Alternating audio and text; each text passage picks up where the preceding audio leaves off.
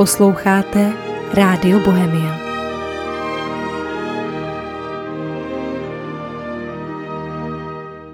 Kedysi pred rokmi jeden sovietský športovec navždy ukončil svoju mimoriadne úspešnú a perspektívnu športovú kariéru. Zdá sa, že v športovom svete sú tisíce podobných príbehov. Lenže tento športovec bol výnimočný. Držiteľ svetového rekordu, 17-násobný majster sveta, 13-násobný majster Európy, 7-násobný majster Sovietskeho zväzu. Tento mimoriadný talent svoju úspešnú a perspektívnu kariéru náhle ukončil v najlepšej forme a na vrchole slávy a svojich síl doslova pochoval alebo skôr utopil v ľadovej a bahnitej vode Jerevanského jazera. A za pár rokov si otvoril malú obuvnícku dielňu v Moskve – v ten deň 16. septembra 1976 v Jerevane pri dopravnej nehode spadol do Jerevanského jazera trolejbus prechádzajúci priehradou. 92 pasažierov bolo pochovaných zaživa vo vodách jazera v hĺbke 10 metrov. Všetci z nich boli odsudení na nevyhnutnú smrť, nebyť jednej okolnosti. Totiž práve v tom čase viacnásobný majster sveta v potápaní Šarva Škarapelian bol práve na svojom pravidelnom tréningovom behu pozdĺž jazera. Odborníci tvrdia, že nikto na svete by nemohol jednoducho fyzicky urobiť to, čo Šarva Škarapelian urobil. Skočil do zakalenej vode, vody, rozbil zadné okno nohami a začal vyťahovať cestujúcich, ktorí stratili vedomie. Viac ako 20 minút v ľadovej vode. 20 zachránených životov. V skutočnosti vytiahol viac ľudí z trolejbusu, ale nie všetci boli zachránení. Keď sa Šarvaš opäť vynoril na povrch, okolo idúci na hrádzi si všimli, že celé jeho telo má dorezané od úlomkov skla z rozbitého okna. Na otázku, čo bolo najťažšie, Šarvaš odpovedal. Vedel som, že aj napriek môjmu tréningu som bol schopný dosiahnuť len určitý počet ponorov. V dolnej časti bola nulová viditeľnosť, takže som sa orientoval hmatom, nahmatal som človeka, uchopil a plával s ním smerom hore. Raz sa mi stalo, že som niečo nahmatal a plával s tým hore. Keď som sa vynoril a videl, čo mám v rukách, kožený vankúš zo sedadla, pozrel som sa naň a uvedomil som si, že moja chyba stála niekoho život. Niekoľkokrát sa mi o tom snívalo. Šarvaša tento jeho počin stál ťažkú bilaterálnu pneumóniu, komplikovanú všeobecnou otravou krvi spôsobenou kontaminovanou vodou z jazera, ktorá sa dostala do jeho otvorených rán. Lekári mu zachránili život s veľkými ťažkosťami, ale už nebolo možné vrátiť sa k športu. Šarvaš Karapelian sa stal invalidom. Jeho výnimočný talent bol navždy stratený, ale lásku k ľuďom, ktorú veľkoryso dostal od Boha. Opakovane násobí tých príšerných 20 minút jeho života. Znie to ako hollywoodský príbeh a to ešte nie je všetko. 8. januára 1974 sa Šarvaš Karapelian vracal autobusom zo športovej základne do Jerevanu. V autobuse v tej dobo, dobe bolo viac ako 30 cestujúcich, vrátane športovcov. Pri prudkom stúpaní si vodič všimol problém s motorom. Zastavil autobus a vystúpil z kabíny. Autobus sa náhle pohol z prudkého kopca a začal sa nekontrolovateľne rozbiehať smerom do rokliny. Šarvaš si všimol neprítomnosť vodiča v kabíne. V snahe zastaviť autobus a vyhnúť sa pádu do rokliny, lakťom vyrazil sklenenú stenu oddelujúcu kabínu vodiča od priestoru cestujúcich. Siahol po volante, a prudko nasmeroval autobus smerom k hore. Na otázku, ako to urobil, povedal, len som bol najbližšie. 15. februára 1985 sa Karapelian stal účastníkom záchrannej akcie ľudí pri požiari v športovom a koncertnom komplexe v Jerevane. Karapelian bol jedným z prvých na mieste požiaru a začal pomáhať hasičom. Počas záchrannej operácie bol zranený a utrpel popáleniny. Takíto ľudia by mali byť dávaní za príklad dnešnej mládeži. Príjemný dobrý večer želám všetkým vám, milí poslucháči, ktorí ste si opäť naladili Rádio Bohemia a srdečne vás vítam v úvode ďalšieho v poradí už 26. vydania relácie Ešte sa to dá zachrániť.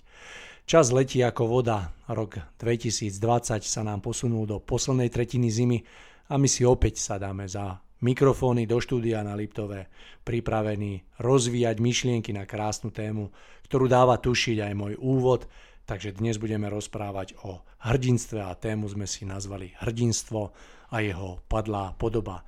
To by bola prvá časť dnešnej relácia, no a v tej druhej časti vám ponúkame záznam z 37.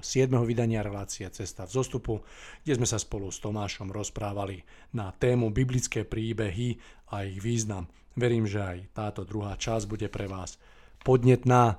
Dnes verím, že to už bude v lepšej kvalite zvuku, Verím, že sa nám to podarilo odstrániť a podarilo sa nám to odstrániť aj respektíve hlavne vďaka nášmu pravidelnému poslucháčovi pánovi Romanovi Čunderlíkovi, ktorý sa ponúkol, že nám s tým pomôže a ktorý prejavil nielen veľkú odbornú znalosť a schopnosti, ale aj obrovskú mieru ochoty, takže sme za to veľmi vďační. Pán Čundrlik, ďakujeme veľmi pekne. No a ja už, aby som nezdržiaval, len spomeniem, Mário Kovačik je moje meno a budem vás dnešnou reláciou sprevádzať. Tomáš, vítajte v štúdiu, želám vám nádherný večer. Tak nádherný večer aj vám prajem a všetkým našim poslucháčom a poslucháčkam. Tomáš, tak ako som v úvode spomenul, dnes budeme rozoberať krásnu tému a pojem hrdinstvo dáva tušiť, že sa bude zrejme jednať o veľmi ušlachtilý pojem, ktorý tak troška zrejme súvisí aj s láskou a čistotou ako takou. Skúsme sa pozrieť tak eh, na tento pojem, ako vy ho vnímate, ako ho máte uchopený a vlastne čo potom prináša. Hmm. V tom rozhovore budeme potom ďalej pokračovať, takže odozdávam vám slovo. Tak ďakujem. Eh, k tejto téme ma priviedla hm, skutočnosť, že eh, pozorujem život okolo seba, mám mnoho priateľov a ja vidím, že v dnešnej dobe ľudia, ľudia túžia po prežití právého hrdinstva. To je jednoducho akoby skrytá vnútorná túžba, ktorá je v nás, asi obzvlášť je v mužoch silno ukrytá. A táto túžba je spojená mm, s naplnením nášho, nášho bytia, s platnosťou jednoducho nášho bytia, kedy seba samých uh, obetujeme pre niečo vyššie uh, v prospech niekoho iného. Uh, kedy prežívame tú veľkú radosť z toho, že niekoho sme smeli zachrániť, niekoho sme smeli, niekomu sme smeli pomôcť. Niekto v nás videl Mm, ľudí, ktorí sa pre ňo obetovali. A ja si myslím, že takéto prežitie je, a hlavne asi pre mužov, je mm, solou života. Takéto prežitie je niečo, po čom niekde v hĺbke túži každý muž toto zažiť. A vlastne mm, dať svojmu životu zmysel. Som si istý, že táto potreba alebo túžba je ukrytá v každom jednom človeku a bez ohľadu je úplne jedno, že či tento človek sa hlási k nejakým duchovným hodnotám alebo nehlási. Alebo či, či hovorí, že no, miluje ľudí, alebo sú mu ľudia lahostajní. To je úplne jedno, pretože že táto túžba je hlboko skrytá v každom jednom človeku a je jeho najvnútornejšou potrebou to naplnenie hrdinstva. A potom závisí od toho, že ako túto vnútornú túžbu naplníme. To je potom závislé od, od e, danej duchovnej zrelosti daného človeka.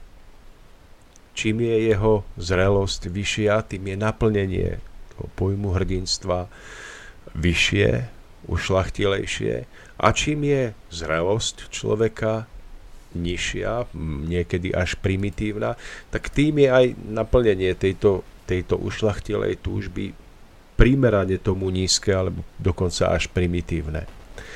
ale tá túžba po hrdinstve je niečo, čo vnímam, že sa nedá vykoreniť z človeka, čo môžeme iba zušlachtiť, v prejave zušlachtiť, alebo naplniť v najprimitívnejšej forme, ktorá už, už sa v skutočnosti míňa tomu pravému e, pojmu hrdinstva. A, a o čom teda hovorím? Že, že ako hm, sa to v živote môže naplniť, keď e, človeku chýba tá skutočná práva duchovná zrelosť. Tak si môžete všimnúť, že náhradou toho právého hrdinstva na tom najnižšom stupni sú rôzne prejavy súperenia a súťaživosti, napríklad v športovej oblasti, kde jeden s druhým kolektív či kolektívu súťaží, bojuje a snaží sa mm, víťazstvom, dosiahnutým, dosiahnutým víťazstvom prežiť nejakú, nejakú podobu vlastného hrdinstva. Samozrejme, ten, kto výťazí, sa snaží ako hrdina zvíťaziť za všetkých, ktorí mu fandia, za všetkých, ktorí eh, ho v televízii obdivujú, pozorujú a on sa snaží ako hrdina za nich niekde bojovať a, a zvíťaziť a priniesť e, tú, tú obetu víťazstva. Je to zaujímavé, že keď je napríklad hokejový šampionát u nás na Slovensku, keď e, to prebieha v Česku alebo kdekoľvek, tak si všimnite, že celý národ dokáže byť doslova vtiahnutý emóciami do, e, do, do, do výkonu, do daného zápasu národného týmu. Môžete vidieť, ako sa o tom všade hovorí, sú toho plné médiá, ľudia si, si dávajú nálepky na auta, na čelo. Je vidieť, že sú s tým ľudia nesmierne silno spojení. A potom, keď ten daný tým zvíťazí, tak celý národ jasa, celý národ sa pozerá na, na hodinky a odrátáva posledné sekundy do skončenia zápasu, aby potom prežil to úplné načenie, radosť, výbuch načenia alebo ak sa prehrá, tak potom sklamanie a zúfalstvo. Ale e, čo, čo je skrytou podstatou týchto, týchto, mm, týchto skutočností? Že, že nejakí hokejisti alebo nejakí športovci tam podávajú heroické výkony športové, že celý národ chce s nimi spolu prežívať víťazstvo chce zažiť tú emóciu proste načenia, že sme niečo dokázali, keď sme vyhrali, keď sme sa stali majstrami sveta, že, že, že čo je za tým. Tak e, ja sa nazdávam, že, že je za tým práve e, tá skrytá vnútorná túžba po prežití hrdinstva, ale prejavená na veľmi nízkej a na veľmi primitívnej úrovni pretože tá, tá nízka úroveň sa prejavuje tým, že na to, aby ste prežili aký taký pocit hrdinstva, víťazstva, prekonania niečoho, niekoho, potrebujete vždy nejakého súpera, ktorého prekonáte, ktorému dokážete, že vy ste silnejší ako on, že on je slabší než vy. Na tejto nízkej forme, na tejto nízkej úrovni je ten, ten zdanlivý pocit hrdinstva postavený na tom, že ja musím spoznať a zneužiť chyby súpera na to, aby som ho prekonal, bol lepší ako on, zvíťazil som nad ním a vy, vyťažil ten pocit toho načenia, toho, že, že, že som niekto, že som niečo dokázal, že som uspokojil svojich e, fanúšikov. A to je práve tá nízka podoba postavená, opakujem, na tom, že moje víťazstvo, môj pocit radosti je postavený na, na využití slabosti druhého a môj pocit radosti je postavený na zármutku a smutku toho, ktorého som práve porazil. To si ľudia neuvedomujú, to sú obrovsky silné formy, keď pozeráte plný internet, je všelijakých záznamov, napríklad z tých hokejových podujatí, ale aj z iných, ale hovorím o hokeji, lebo v Československu je to silné. Niekedy bol hokej spojený s vyjadrením určitého um, politického boja medzi napríklad uh, Československom a Sovietským zväzom a tak ďalej. Tie formy sú veľmi silné a nájdete tam desiatky, stovky reportáží z rôznych zápasov, kde sú vybičované emócie tej túžby po víťazstve až, až do krajnosti. A môžete vidieť, čo to s ľuďmi robí. Ale opakujem, ja si myslím, že toto nie je nič iné, iba nenaplnená túžba po prežití a naplnení skutočného hrdinstva v živote, hrdinstva, ku ktorému človek ale môže dôjsť e, úplne inou cestou, než je táto forma športového súperenia alebo iného súperenia na súťažiach. Tomáš, to, z toho, čo hovoríte, aj keď sa rozhľadneme okolo seba, tak tak vyplýva, že ako by sme ako ľudia mali veľmi blízko k k prežívaniu, nazvem to, k takej napodobenine hrdinstva, namiesto toho, aby sme zatúžili po prežívaní skutočného hrdinstva. Čo zrejme bude súvisieť aj so zrelosťou daných ľudí, alebo dané proste ľudí tak, ako takých.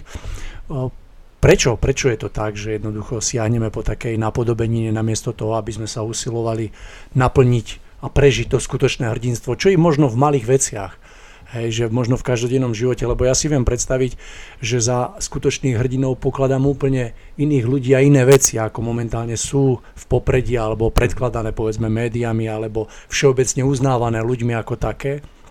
Prečo je to tak, že jednoducho, či to súvisí len s tou zrelosťou, alebo v sebe nemáme tú odvahu, alebo nie je správne uchopený pojem láska, alebo čistota s čím, ako také hrdinstvo súvisí? Mario, budeme o tom hovoriť. Ja neviem, či to vôbec stihneme v priebehu tejto jednej relácie, ale no, vidím to tak, že hlboko v každom jednom človeku, v jeho duši, v jeho duchu, v jeho, v jeho srdci, v jeho hĺbke, drieme túžba po naplnení určitých ideálov. A túto túžbu nie je možné vykoreniť. Ona je hlboko vkorenená do podstaty každého jedného z nás. A my e, túžbu po danom ideáli, ideáli ideále môžeme, môžeme jednoducho hm, uskutočniť buď v tej najušlachtilejšej forme, ktorá nás bude ctiť a ktorá bude nakoniec pomáhať iným ľuďom, iným formám života, alebo e, zostaneme na nejakom nižšom stupni svojho vedomia, svojej duchovnej zrelosti a ten daný ideál naplníme v najprimitívnejšej forme. Je aj v otázke napríklad prežívania mm, čistej lásky vo vzťahu k niekomu. Mm, niekde v nás je nejaký obraz alebo ideál prežitia harmonického krásneho vzťahu medzi ženou a mužom. Môže byť spojený s, s vytvorením rodiny, rozvíjaním starostlivosti o deti. A pokiaľ sa táto čistá, tento čistý ideál nenaplní v tom vyšom, tak to skončí iba v tom, že človek uh, nezodpovedne uh, vybíja svoje pudy. Že jednoducho tá čistá podoba lásky sa zvrhne na, na čisto nejakú pozemskú rovinu naplnenia, uplatnenia pudov a a ten ideál sa síce uplatní, ale v najprimitívnejšej forme. A podobne to vidím, že je to napríklad aj e, s naplnením všetkých cností. Buď tú danú cnosť naplníme v jej ušlachtilej forme, alebo sme odsúdení naplniť ju v tej najnižšej forme, ktorá bude svedčiť proti nám samotným. A v prípade tohoto hrdinstva, ktoré sme si vybrali pre dnešnú tému, je to, je to uh, veľmi silný ideál práve preto, že jednoducho uh, hrdinstvo, naplnenie, uplatnenie seba samého v najčistejšom zmysle v prospech iných, v prospech života ako takého, je, je, je to jeden z najvyšších ideálov v živote človeka. Preto je potrebné o tom hovoriť, lebo ak to nepochopíme správne, tak naše hrdinstvo zostane iba na rovine športového súperenia alebo súperenia v iných formách v našom každodennom živote. A my budeme žiť iba sebaklame naplnenie hrdinstva. To je presne o tom, že pokiaľ nedôjde k plnému pochopeniu tohto pojmu, tak sme odsúdení na všelijaké tie napodobeniny, ktoré si potom odstupom času alebo ktoré sa, sa milne domnievame, že jednoducho konáme hrdinstvo a popri tom sme v tej najprimitívnejšej forme hej, splnenia toho. Preto to pokladám, ako ste povedali, za veľmi dôležité pochopiť vlastne o čo ide, aby sme sa vždy čoraz viac a viac stretávali práve s tou najušlachtilejšou formou hrdinstva ako takého v jednoduchých vzťahoch, hej, v každodennosti. Tak. Čiže zopakujme si ešte raz, že túžba po hrdinstve, po naplnení veľkých ideálov je v nás, v každom jednom z nás hlboko vkorenená. My dokážeme e, častokrát vnímať vzory e, týchto daných ideálov, týchto veľkých cností svojim vnútorným naladením, dokážeme z nich čerpať a dokážeme skutočne tu na Zemi prežívať e, naplnenie týchto ideálov v najčistejšej forme. Ale pokiaľ sme vnútorne malí, pokiaľ sa vnútorne nesnažíme o svoj duchovný rozvoj, pokiaľ sa nesnažíme svojim duchom, svojim srdcom spájať s tými výšinami svetla a mm, nie sme spojení s tými pravzormi, e, ktoré sú skutočne duchovné, duchovné a krásne, tak opakujem, sme odsúdení túto našu nevy, túžbu, ktorú nie je možné vykoreniť, naplniť iba v primitívnej podobe. A e, tých foriem môže byť potom 1500. To môže byť forma cez nejaký druh športu, súťaž, súťaženia e, v nejakých disciplínach, napríklad v umení. Je to, tiež, že idete na súťaž v, hud- v hudbe, v, ako hudobník, tak tiež tam súťažíte zase váš úspech je postavený na tom, že musíte byť lepší ako niekto iný. No a tragédia celého toho spočíva v tom, že e, my ľudia sa iba tak na chvíľku opíjame pocitom blaženosti, keď spolu prežijeme víťazný gol nášho týmu, keď nám udelia e, titul majstra sveta. Na chvíľku opijeme sami seba týmto klamstvom skutoč, niečoho skutočne veľkého. Ale počase sa opäť ukáže, že naše vnútro zostalo prázdne a my hľadáme novú a novú formu, ktorá by zase na chvíľku e, oklamala nás samotných. A takto dokážeme prežiť niekedy celý život bez toho, aby sme sa čo len dotkli skutočného naplnenia tej vkorenenej túžby po hrdinstve. Tomáš, spomenuli ste, že nepochopenie podstaty hrdinstva vedie k súťaživosti na úkor takej spolupráce a tie dôsledky, eh, má to nejaké dôsledky, skúsme sa pozrieť, aké dôsledky to vyvoláva, pokiaľ to nedôjde k takému pochopeniu. No, predovšetkým je to podporovanie toho nižšieho v nás. V mnohých ezoterických smeroch je to nazývané ego že človek v tom sebaklame naplnenia hrdinstva iba vybičuje e, svoje vlastné ego do najvyššieho možného stupňa seba, e, seba obdivovania. Že namiesto toho, aby v tom, pri tom pravom hrdinstve vynikla cnosť obetavosti, lásky k niekomu, pre koho sa obetujete, tak v tejto padlej podobe ide iba o vystupňovanie vlastného, vlastného malého ľudského ja. Je to jednoducho krmenie vlastného ega. Častokrát e, za okolnosti veľmi zamaskovaných, pretože hovoríme o tom, že my bojujeme s neviem, tým športovým výkonom za národ, že za, za našu národnú vlajku tam potíme krv, strieľame góly a uh, prekonávame superov ale v skutočnosti ide iba o, o uspokojovanie toho nižšieho v nás. Čo je veľmi úzko spojené s egoizmom, seba, nie seba eh, ľútosťou, ale mm, tou e, falošnou sebaláskou. Pretože mnohí z týchto športovcov v jadre e, netúži po ničom inom, iba po tom, aby on sám platil v očiach iných ľudí za niekoho významného. Keby sme ale mali túto myšlienku posunúť ďalej a mm, keby sme sa mali posunúť k tomu, k tomu vyššiemu naplneniu hrdinstva, tak e, môžeme povedať, že, že táto vyššia podoba už, už nie je spojená so súperivosťou a súťaživosťou. My nepotrebujeme prekonávať niekoho iného, na základe využívania jeho slabosti a nedokonalosti pre naše víťazstvo. Práve naopak, v tej vyššej forme skutočného hrdinstva začíname spolupôsobiť a spolupracovať s inými ľuďmi, aby sme ten daný vyšší ideál skutočnej pomoci mohli naplniť. V tomto prípade sa prestávame na druhého človeka pozerať ako na supera, ktorého potrebujeme prekonať, ale začíname mm, v ňom vidieť, pokiaľ je to možné, priateľa, spolupracovníka, spolupomáhajúceho človeka, a s ktorým by sme mohli tú danú pomoc niekomu niečomu naplniť.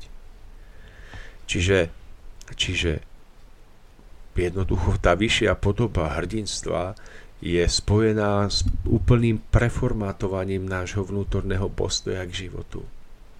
My si začíname uvedomovať, že tento svet trpí na obrovské množstvo e, problémov a ťažkostí a začíname si uvedomovať, že ani jedna z týchto ťažkostí nie je riešiteľná súbojom a súperením. Práve naopak, každá je riešiteľná iba spolupôsobením a spoluprácou. A z tohoto uhla pohľadu sa nezameriavame na chyby druhého, ale skôr na jeho silné stránky, pretože vieme, že e, v tom spolupôsobení a v spolupráci pre niečo veľké môžeme stavať iba na svojich predovšetkým kladných alebo tých, tých opravdivých pozitívnych vlastnostiach.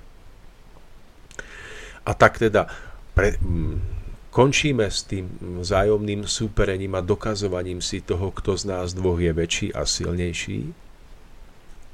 A v umenšení seba hľadáme spoluprácu, ktorá potom vedie k naplneniu tých najväčších a najkrajších ideálov na Zemi.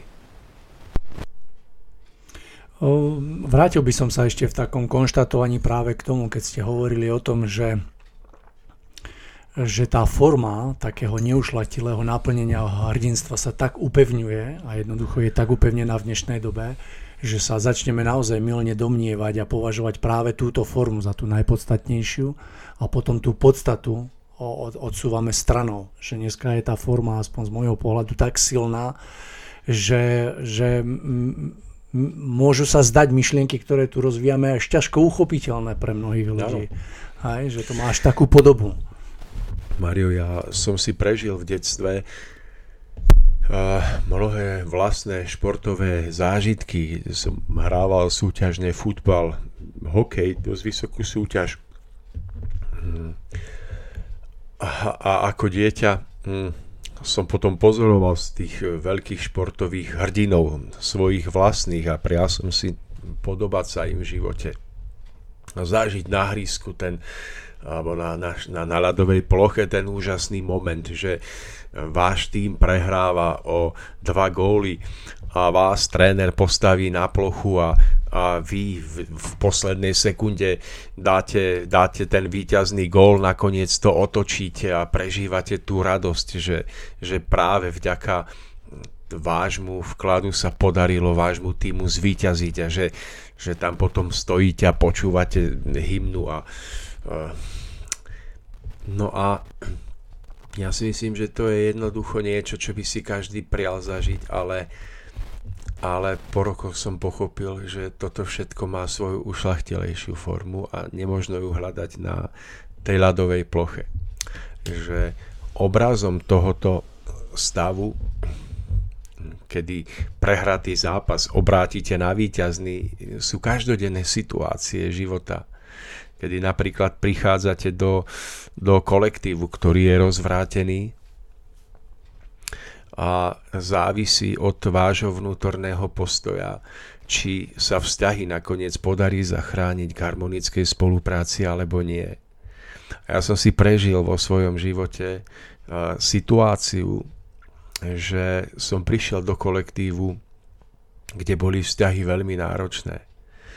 A vypadalo to tak, mňa tam dal proste bolo to v zamestnaní v práci, dal ma tam majiteľ firmy s tým, že či sa to podarí alebo nie udržať a predstavte si, že tie vzťahy sa podarilo skoro 10 rokov udržať v nádhernom, nádhernom súznení medzi všetkými ľuďmi, ktorí v tom kolektíve boli. A to bez použitia sily alebo bez použitia uh, nejakého, nejakého hrubého nátlaku. Po rokoch potom som sa stretol uh, s tým, že, že majiteľ firmy za to, to, to nejakým spôsobom vyjadril a poďakoval za to. Ja som si to až vtedy uvedomil v skutočnosti. A tak som si povedal, veď toto sú tie situácie, ktoré som túžil zažívať ako, ako hráč na hrisku. Toto sú tie situácie prežité v ušlachtilejšej forme. Kde nemáte dres a nestrieľate gól do brány sekundu pred koncom zápasu, ale kde prídete do, do, do situácie, skutočnej životnej situácie medzi ľudí, kde sekundu pred koncom rozvrátenia vzťahov urobíte niečo, vďaka čomu zachránite kolektív ľudí. Tomáš, keď o tom teraz tak hovoríte, tak mi prišla taká predstava, že presne, presne tá najušlatilejšia podoba hrdinstva ako takého aj v športe a má veľký ohlas a dotkne sa, myslím si, že úplne každého je, keď uh, vidíte športový prenos, poviem príklad v triatlone, videl som to nedávno, a keď ten, čo je prvý, je na pokraji síl a ten, čo je druhý, mu pomôže do cieľa, jednoducho na úkor seba a že tam je jednoducho prejavená tá najušlachtilejšia forma, podľa mňa tá najsprávnejšia forma toho hrdinstva, ktorá dá do úzadia všetku tú súťaživosť a všetko to, prečo sa tam tí ľudia stretnú a zrazu na malý moment vyjde na povrch tá najkrajšia podoba toho hrdinstva, ktorá osloví úplne každého. Takže tu je to krásne no. vidieť, že ako tá pravá forma sa dotkne a každý nepochybne vie, že jednoducho je to o tom. Mário, a dobre, že to vravíte, pretože ja poznám tie situácie, že, že idú bežci a veď presne ako vravíte, ten, tomu prvému sa podlomia nohy a ten druhý ho chytí za rameno a dovedie ho do cieľa, hoci obidvaja skončia na poslednom a predposlednom mieste, ale ich posledné kroky potom sú sprevádzané tým, že, že štadión buráca, všetci stoja na nohách so slzami v očiach. Ja si myslím, že že tieto momenty sú krásne tým, že oni nám my ich dokážeme prežiť tak silno, pretože oni nám ukazujú uh, ukazujú nám v nejakom nedokonalom pozemskom obraze, čo my by sme mohli doknom živote. Práve na rovine našich medziludských vzťahov, vzťahu k najbližším, k spolupracovníkom, k, manžel, k manželke a naopak k deťom, k priateľom, že to, že idete do cieľa a niekomu sa podlomia nohy a vy ho nakoniec podopriete, to je, to je obraz toho, že niekto sa v živote dostane do ťažkej situácie a možno nechýba veľa k tomu, aby si zobral život. A ten skutočný priateľ to dokáže vidieť, dokáže sa zastaviť na ceste k svojim osobným cieľom dokáže tomuto človeku podať ruku. Dokáže mu správnym slovom, alebo vetou, alebo úsmevom, alebo tým, ako ho vnútorne je k nemu otvorený, tak dokáže práve urobiť tento hrdinský skutok. Tomáš, krásne na tom je to, že tento príklad, ktorý sme si teraz rozobrali, tak jasne poukazuje na to, že my v sebe jednoznačne vieme rozlíšiť, čo je ako je A že jednoducho v nás je tá túžba tak silná po jednoducho naplnení toho, toho hrdinstva, že jednoducho je neomilné, že ako by som chcel povedať, že, ne, že ten kompas sme nestratili, ale jednoducho, jednoducho nám chýba taká tá túžba po tom naplnení v tej, tej najušlachtilejšej podobe, že jednoducho siahneme po takej tej najnižšej podobe, ktorá je možno ľahšie dosiahnutelná, možno je to, neviem, taká, neviem, taká možno iná cesta, že nám chýba tá túžba. Ja si myslím, že, že vždy, keď vidíme tieto, tieto športové heroické e, výkony alebo situácie takéhoto druhu, ako s tými dvoma, dvoma bežcami, Takže ich, ich sila spočíva v tom, že nám pripomína, v čom skutočne je ukryté práve hrdinstvo. Ja si myslím, že keby ľudia dokázali pri pohľade na takéto športové situácie si uvedomiť, eh, že, že ich to k niečomu volá, k niečomu ich to vyzýva, k niečomu, čo majú v každodenných eh, životoch vo svojich rukách. Takže náš svet by bol skutočne plný hrdinov, Viete, ale človek si povie, že no tak to je nádherné, ale kde ja budem bežať do cieľa, už ja už, ne, ja už nemôžem. A kde ja budem, môžem hrať hokej a dávať gol do bránky sekundu pred koncom zápasu. Človek má pocit, že, že to hrdinstvo sa ho už netýka, alebo že len, len v skutočnosti je to tak, že, že že to hrdinstvo je skutočne spojené s našim každodenným životom. A je spojené to najväčšie hrdinstvo, to, tie najkrajšie osudové víťazstvá sú spojené s tými najmenšími životnými situáciami každodenného života.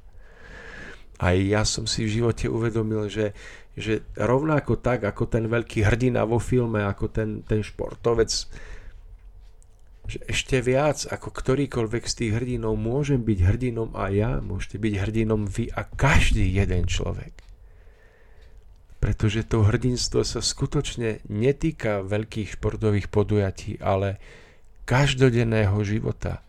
Najmenších momentov, kde v niečom niekomu dokážeme skutočne pomôcť, kde dokážeme v nejakej situácii zachrániť niečo dôležité pred rozpadom. A toto sú tie momenty, v ktoré verím. Nemám ich dokázané, ale verím, že ak raz odídeme z tejto zeme a budeme sa nejakým spätným retrospektívnym pohľadom pozerať na náš život, tak zistíme, aké bláznostvo bolo myslieť si, že hrdinami boli tí, na ktorých sme sa pozerali v televízii. A pochopíme, že, že, že my sme, ak sme niečo skutočne veľkého, hoď nenápadného urobili v duchu pravého hrdinstva, tak na seba budeme pozerať ako, ako na, tých, na tých skutočných rytierov zbroji, ktorí dokázali e, niečo, niečo ušlachtile a veľké. Hoci, pardon, hoci dneska na zemi máme autá a chodíme poobliekaní v nejakých džíncoch, ale v tom spätnom pohľade to môžeme potom vyhodnotiť a vidieť ako skutok skutočného hrdinstva.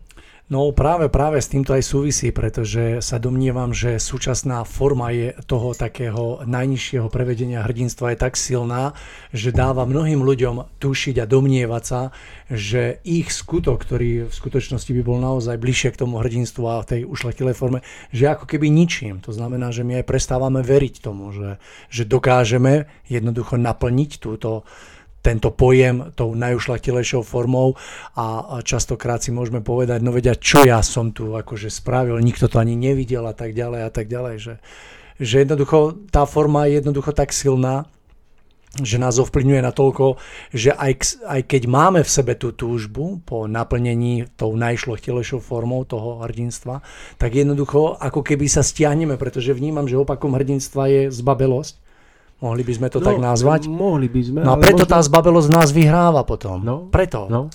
A opakom toho hrdinstva je jednak zbabelosť, ale je práve e, niekedy tá skrytá to falošné hrdinstvo. To znamená, že, že my sme obdivovaní, oslavovaní, ale nemá to dočinenia so skutočnými duchovnými dejmi nič. Ak ma chápete, že tie duchovné deje, hrdinstvo z vyššieho pohľadu je, keď človek sa tu na zemi mm, zasadí za ochranu čistoty, za ochranu lásky, za, za, za posilnenie hodnôt vernosti. Z toho vyššieho pohľadu je tento človek skutočným hrdinom, alebo sa priblížuje k hrdinstvu. Tomáš, ja by som sa vás opýtal jednu vec, že či pripúšťate, že keď sme sa dotkli toho športu, že existuje, poviem príklad, človek, ktorý vykonáva profesionálne šport, zrejme sa zhodneme na tom, že pohnutky vo väčšine prípadov budú ako keby také tie, nazvem ich neušlachtile, ale či pripúšťate možno, že existuje človek alebo ľudia, pár ľudí v oblasti športu, ktorí ktorí aj napriek tomu, že súťažia, hej, jednoducho, ale sú skutočnými hrdinami. No, Mario, ja si myslím, že, že, že sa to nemusí vylúčovať, ale zároveň si myslím, že ak človek nahliadne do, do toho, čo dokáže dať svetu v skutočnosti najvyšším športovým výkonom, dokáže do toho skutočne nahliadnúť, tak zistí, že chce svoju životnú energiu smerovať úplne iným smerom, ktorý by, by z podstatného, skutočného hľadiska pomáhal svetu o mnoho viac. Lebo ak ma chápete. Rozumiem, rozumiem, lebo pýtam sa preto, pretože ja sa domnievam, že tieto výnimky existujú a viete podľa čoho to je poznať, že sú to ľudia, ktorí ako keby sú dnes na vrchole daného športu, ale sú zostávali, zostávajú tak pokorní, že jednoducho sú vzorom v prvom rade ako osobnosti. To znamená, že dosiahli veľkých úspechov v danom, v danom športe, ale aj napriek tomu uh, jednoducho zostávajú ľuďmi a ich aktivity, ktoré jednoducho vďaka tomu športu dokážu naplniť, ktoré potom pomáhajú ľuďom. Spomeniem jeden príklad za všetky, tenista Novak Djokovic je pre mňa veľmi krásnym príkladom, ktorý jednoducho prehlásil a povedal, ja už som si zarobil dosť, dneska postavím reštauráciu pre ľudí, ktorí si nevedia zarobiť. Hej? A postavil srbskú tretiu reštauráciu pre ľudí, ktorí naozaj potrebujú tú pomoc. Že taký, takouto ušlachilou formou dokáže naplniť a ľudia si ho vážia hlavne preto, aký je človek, hej, a ako dokáže naplňať isté veci, ako, ako to, že je svetová jednotka v tenise, je ako keby druhoradé. Mm, Mario, neviem, myslím si, že, myslím si, že nevidím do, tých, do všetkých ľudí ani do ich pohnutok, toto asi nikto. A zároveň poznám napríklad uh, Zoltán Demian, to je slovenský horolezec, československá špička svojho času ktorý zdolal Mount Everest spolu s obsodkom, ktorý tam zomrel a mal za sebou niekoľko vynikajúcich prvovýstupov na 8 tisícovky v Himalájach a bol považovaný nie za Československu, ale dovolím si povedať, že za, že za európsku, možno svetovú špičku svojho času. Slovak inak. Uh, on došiel uh, na sklonku svojej kariéry k poznaniu, že to, čo ho viedlo na vrcholí týchto najvyšších hôr, bola v podstate jeho vlastná ctižiadosť a došiel k určitej ľútosti nad tým, že vystavoval obrovskému riziku straty životy, života seba a že tým, že tým spôsoboval utrpenie aj svojej rodine. A on, obrovská hviezda pícha československého horolezectva, sa vyjadril na, na, Margo svojho výstupu na Mount Everest. Takže to bola jeho životná prehra. Hoci, hoci, hoci dobil ten vrchol, vrátil sa dolu, bol veľkou pýchou vlastne v komunite horolesov. Nesmierne mu to vyčítali. Ako je možné, že jednoducho dokáže tak veľký úspech zaprieť a povedať o ňom, že, že je to jeho prehra. On na to odpovedal, že ak niekde stratíte svojho priateľa, je to vždy prehra. A potom neskôr sa stal riaditeľom alebo skrátka vysokým, vysokým funkcionárom v jednej cementárskej spoločnosti na Slovensku a pracoval v tzv. veľkom biznise a potom po rokoch sa ho jeho družka alebo manželka pýtala, že, že že bol si už niekedy v Himalajach? A on sa jej pýta, akože, že to si robí žarty. A ona sa ho pýta ešte raz, videl si už niekedy v skutočnosti Himalaje? A on sa zamyslel a zistil, že nie. Pretože vždy, keď tam prišiel, tak mal pohľad uprený na, na ten vrchol, ktorý chcel dobiť a vôbec si neuvedomoval krásu okolitej prírody a samotného života. A potom sa vracal do Himalají a začal tam robiť tzv. coaching s veľkými manažermi veľkých firiem slovenských. A začal tým ľuďom vysvetľovať, v čom spočíva podstata úspechu aj v obchodovaní. A učili, že to nie je ukryté v tom, že výjdu na daný vrchol, tak ako je to v horolezectve, ale že sa dokážu vrátiť naspäť k svojim rodinám a že pochopia, že nežijú preto, aby zarábali peniaze, ale preto, aby, aby mohli žiť, aby sa mohli duchovne rozvíjať. Takže ja si myslím, že v každej životnej situácii, každá situácia, dobrá aj zlá, sa dá, sa dá nakoniec obrátiť a môžete jej dať hlbší zmysel. Aj, aj v športe. Ale v podstate chcem povedať, že ak človek skutočne akoby dôjde k včas určitému precitnutiu, tak zistí, že, že aj keby nebol športovcom a nezarábal milióny a nestával podobné zariadenia, tak by tým každodenným životom v tom pravom hrdinstve mohol, mohol byť nesmierne užitočným. Takže to len preto, že, že e, ja si uvedomujem, že čas života je veľmi vzácný, je nesmierne dôležité zvažovať v každom okamihu, do čoho vložím svoju energiu.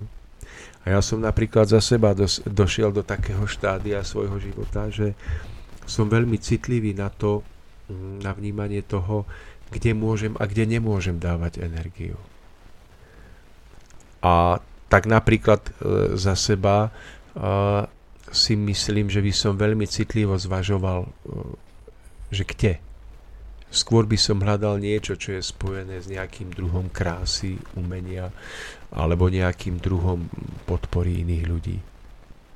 Ale to berte, že to je iba nejaká reakcia alebo odozva na nejaké moje zážitky. A v tejto chvíli by som, by som ešte raz priblížil jeden ten veľký obraz, že mm, my na seba zvykneme pozerať na seba, na ľudí navzájom a z pohľadu toho, čo veľkého sme vytvorili na Zemi, čo je viditeľné našim očiam. To môže byť naozaj dobročinná záležitosť, ktorú urobíme. Ale myslím, že to práve hrdinstvo z toho vyššieho duchovného pohľadu, z pohľadu, ako na nás pozerajú vyššie bytosti, ktoré stoja nad nami niekde vo svetle, v tom stĺpe žiarení, tak uh, oni, oni hrdinstvo alebo bezsenosť nášho života uh, hodnotia podľa toho, aké čisté duchovné prúdy pretekajú e, alebo nepretekajú každým jedným z nás. Že to, čo navonok vytvoríme, je vec sama o sebe. Ale to rozhodujúce pre e, záchranu tejto zeme, to, to toho skutočné, naplnenie toho skutočného hrdinstva je v tom, ako sami sebe svojim vnútorným otvorením sa svetlu v čistote nášho úsilia dokážeme príjmať a sprostredkovať životu na zemi tie neviditeľné lúče čistého duchovného žiarenia. A z tohoto hľadiska by som povedal, že to hrdinstvo nie je vôbec až tak moc závislé od vonkajších nejakých skutkov, ale je, je závislé od otvorenia svojho srdca, svojho ducha to, do akej miery dokážeme tieto čisté duchovné prúdy príjmať, odovzdávať pre podporu života, je úzko spojené s čistotou našich myšlienok a s nezaťažením nášho vnútra rôznymi vášňami, niečím, čo by nás mohlo strhávať k niečomu pozemskému. A jedine človek, ktorý si zachová svoje vnútro čisté tým, že si bdie nad stavom svojho vedomia, svojho e, zmýšľania, je človekom, cez ktorého tieto silné ozdravujúce, podporujúce prúdy skutočne pretekajú. Bez ohľadu na to, či to tento svet vidí alebo nie. A miera sily a čistoty týchto prúdov pretekajúcich cez človeka rozhoduje o tom, či je na tohoto človeka nahliadané ako na veľkého pomocníka tejto zeme, na hrdinu, alebo na človeka, ktorý je úplne bezcenný z vyššieho hľadiska. Napriek tomu, že by tu na zemi mohol rozdať celý majetok. Pretože rozdať majetok alebo urobiť akýkoľvek hrdinský športový čin, to nemusí mať nič spoločné s čistotou ducha, srdca a s udržiavaním trvalého spojenia so svetlom a so sprostredkovaním tejto duchovnej sily tu na zem. Nemusí mať nič spoločné. Dokonca by som povedal, že niekedy najnenápadnejší ľudia, ktorých si tento svet vôbec nemusí všimnúť, sú práve o to viac účinní, práve preto, že oni, oni nemusia riešiť mnoho eh, tých jednoducho myšlienkových protiútokov a foriem, napríklad otázka popularity, obmýšľania, keď ste niekým známym a tak ďalej. Ale oni o to viac, že sú uchránení pred týmito formami obdivu, kritiky, mm, niekedy žiadostivosti, keď je ten človek ešte aj úhľadný, tak hlavne žena, je predmetom mnohých nízkych myšlienok. Tak o, o čo viac je, je človek udržaný v ústraní, tým, že žije iba obyčajný život, v ústraní pred všetkými týmito dolie, dotierajúcimi formami a nebezpečiami, o to viac má možnosť naplniť práve hrdinstvo. Čiže tá podstata nie je niekde skrytá v tom, že my, my, my vidíme tých zdanlivých hrdinov a túžime sa im priblížiť, tak chceme robiť to, čo oni navonok. Ale tá podstata je ukrytá v tom, že opak toho je cesta k pravému hrdinstvu. Nie je to pôsobenie navonok, ale zvnútornenie sa. Lebo opakujem, predstavte si, že ste človek, cez ktorého, ktorý môže, mm, cez ktorého môže prechádzať lúč svetla o priemere pol, mili, pol centimetra, alebo môžete byť, aj to ešte, ten lúč môže byť rôzne šedý a zakalený, alebo budete človekom, ktorý bude príjmať, bude spojený s týmto lúčom o priemere jedného metra. A tento lúč bude silný, bude žiarivý, bude do človeka vchádzať, rozžarovať ho a pôsobiť von. To, čo prechádza človeka v tomto jeho naladení, je rozhodujúce pre jeho osud a pre osud zeme. Pretože v tomto žiarení, ktoré človek cez seba necháva púšťať tým, že sa zachováva v čistote a nezaťaženosti, je ukrytý prerod tejto zeme. No ja som rád, že ste túto myšlienku základnú otvoril, no a po krátkej pesničke si ju troška rozoberieme na drobné, takže milí poslucháči, neodchádzajte po krátkej prestávke, sme späť.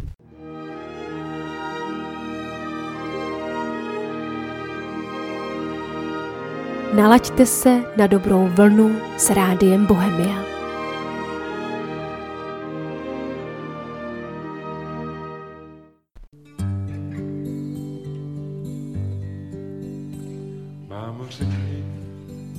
Co to máš, jakou knížku v rukách máš. Černý obal s křížem v dlaních schováváš. Řekni, proč s ní chodíš spát. Chci to tajemství tvé znát. Dospělý jsem, už nemusí se zákonů, co kolem nás dával svět a dával čas. Bible skrývá to, co měl by nosit den. Zanechá ti v duši pláč, proč to všechno je Pomáhá, když na dně zmírá touhy sen. Staré listy otvírám, čtu si slova, vždy tě znám. Kdo to psal, řekni mámo, kdo to psal. Ten nás musel dobře znát. Život žít snad tisíckrát. Zasi schovej mámo, každý by se smál zákonů, co kolem nás dával svět a dával čas.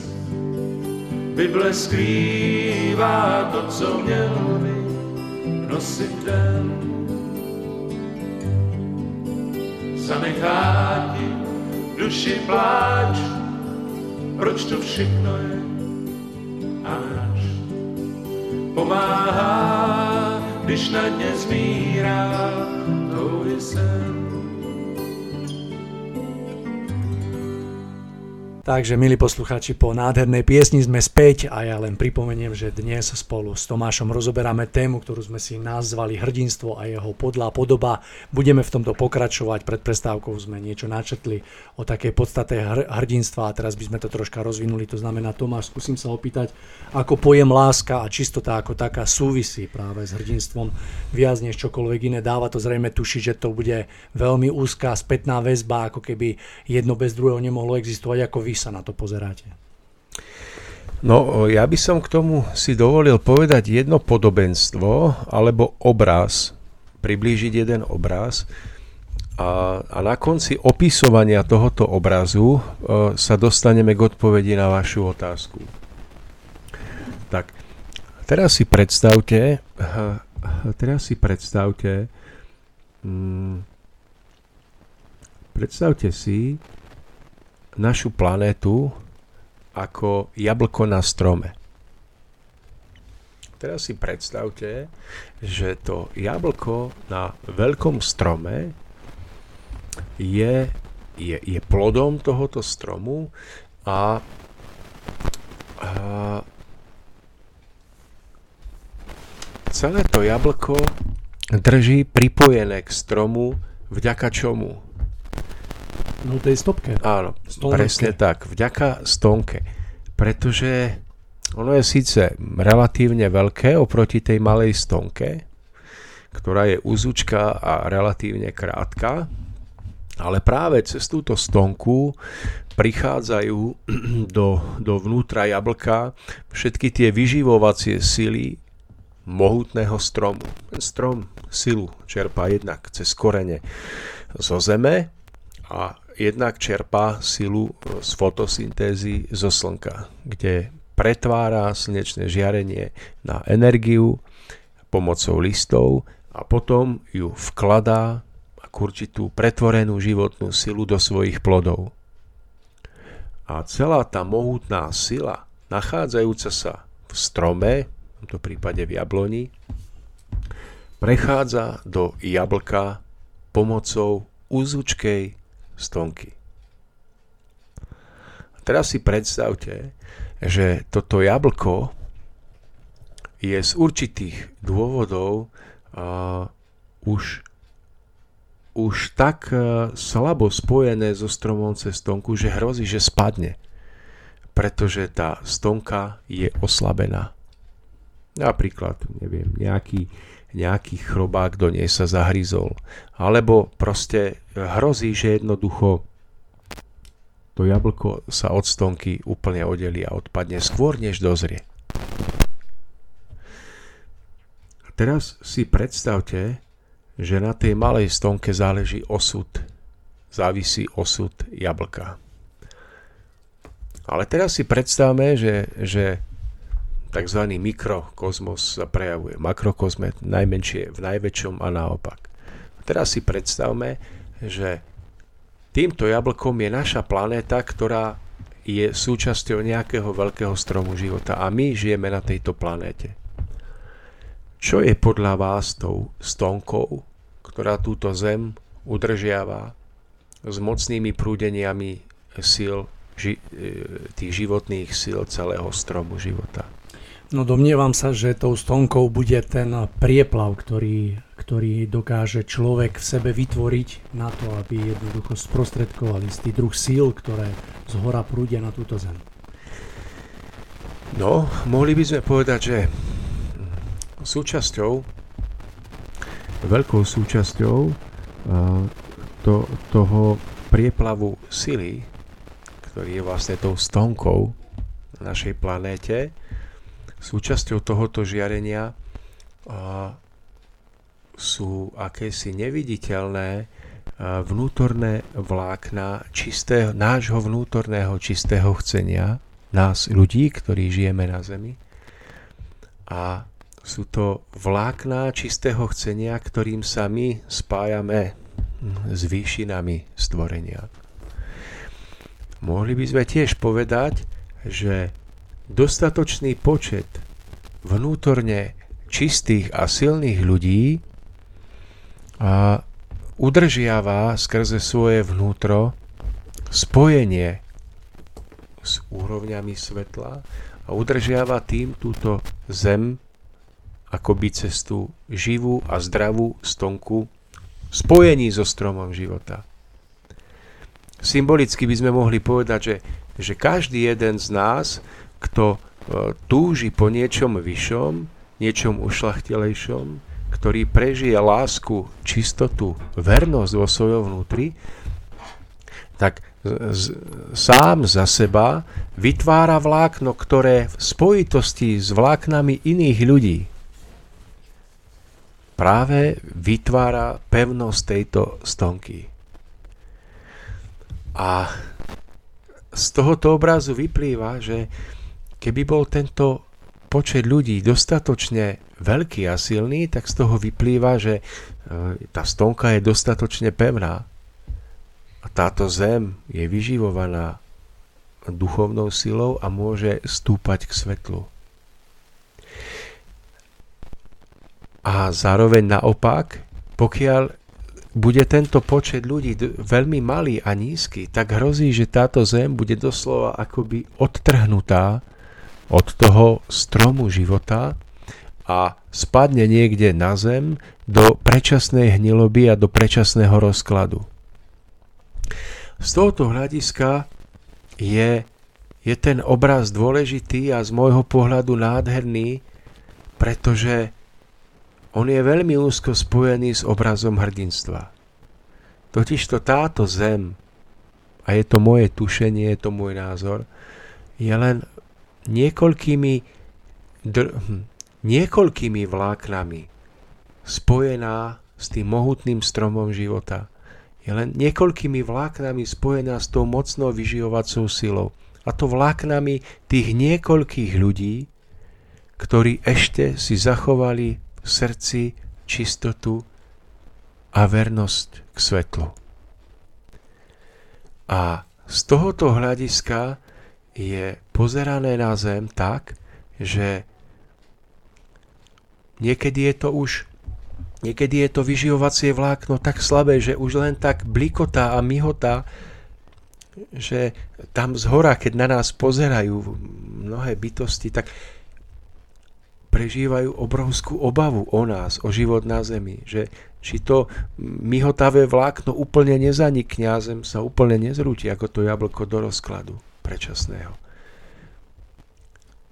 Ale ono to vlákno sa vždy na novo silnejšie rozmyhotá, rozblikotá a mnohé tieto bytosti, ktoré pozerajú na našu zem z výšky, prežijú úľavu, že ešte nie je koniec. A toto silnejšie rozblikotanie vlákna je spojené s tým, že tu na zemi niekto, nejaký človek, dokázal precítiť opravdivý cit, svetlý cit, ako hovoríme, túžby po niečom vyššom. Čistotu, lásku, vernosť. A celé hierarchie rôznych bytostí sa rozjasajú nadšením a radosťou. Ale ten človek, ktorý v tomto stave úpadku zeme, kedy hrozí, že zem sa oddelí od stromu života ako jablko od stromu a znie prečasne, tento človek, ktorý sa pričiní o to, že sa to vlákno vyživovacie rozžiari, ten je z vyššieho pohľadu skutočným jediným hrdinom tejto zeme. Páči sa mi to hlavne v tej súvislosti, Tomáš, že objasňujeme práve tieto veci kvôli tomu, aby na tejto zemi bolo čoraz viacej skutočných hrdinov. A mne práve to v tejto rovine dáva veľký zmysel a veľmi sa tomu teším, pretože verím, že aj dnešná relácia pomôže tomu, aby sa z nás postupne stávali čoraz väčší a väčší a skutoční hrdinovia práve tým, že sa nám podarí vnútorne uchopiť tú podstatu tohto krásneho pojmu a že sa vo svete a v každodennosti budeme stretávať čoraz viacej a viacej s hrdinami, ktorí budú stať za to, aby sme si ich ctili a napodobňovali ich.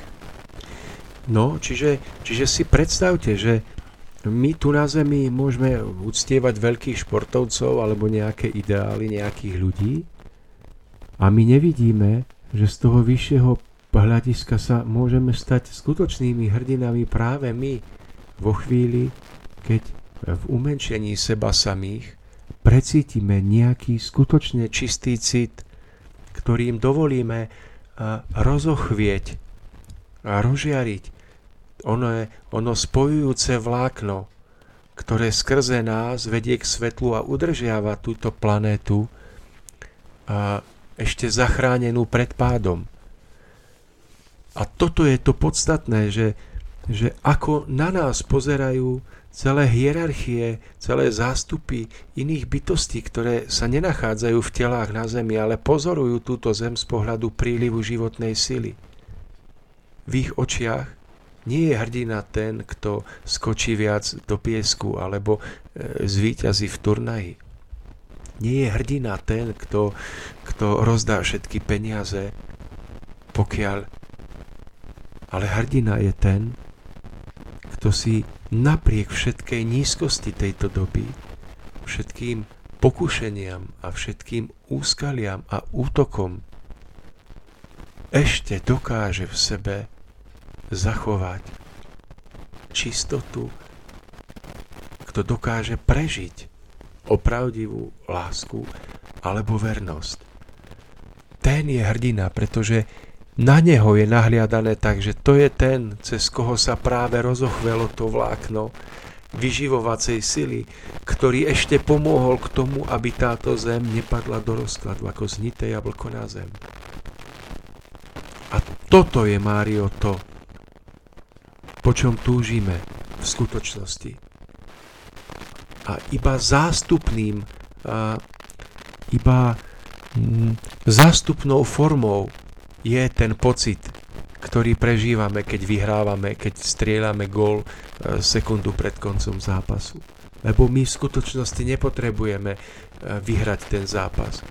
Toto túži prežiť každý z nás v srdci byť z duchovného hľadiska oporou pre túto zem, aby život na tejto zemi sa mohol ďalej rozvíjať.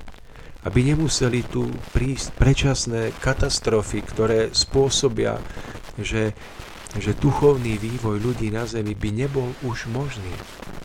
Alebo by nebol možný uh, v čo najkrajšej podobe.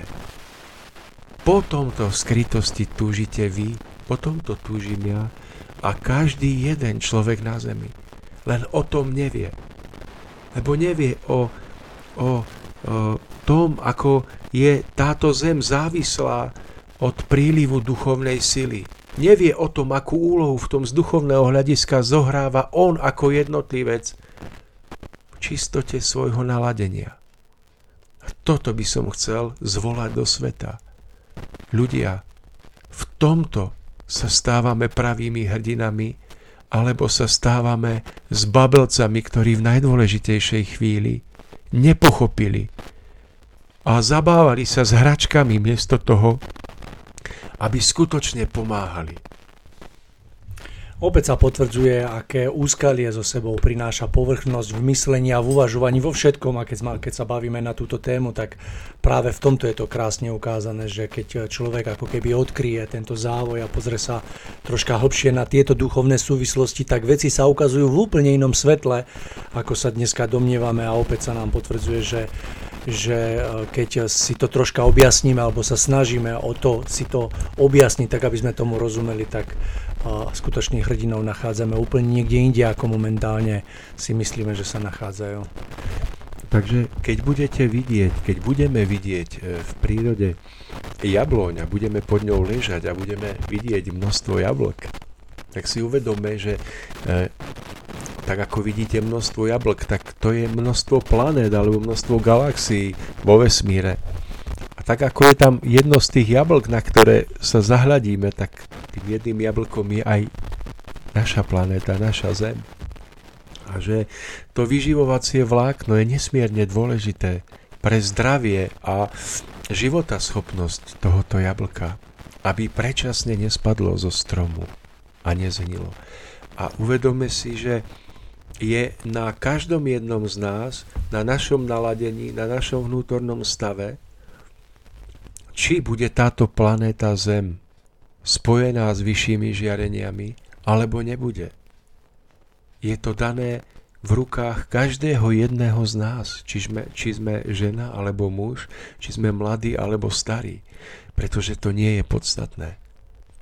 A zmysel nášho života, platnosť nášho života na zemi, jeho hodnota, nie je daná ničím iným tak veľmi, ako práve tým, či udržiavame svojim srdcom, svojim duchom silné spojenie so svetlom a či týmto pomáhame alebo nepomáhame tejto planete. Pretože tu sú mnohé dôležité veci spojené so zákonodarstvom, s nastavením vonkajších vecí nášho života a treba sa im venovať. Ale nezabudnime na to, že okrem tohoto má náš pozemský život ešte iný rozmer. Nepoznaný, zabudnutý, ale v istom zmysle rozhodujúci. To je duchovný rozmer, ktorého sila spočíva v tom, že opravdivosť, čistota sily, ktorá cez nás prechádza túto života na zemi, je spojená s premenou tejto zeme.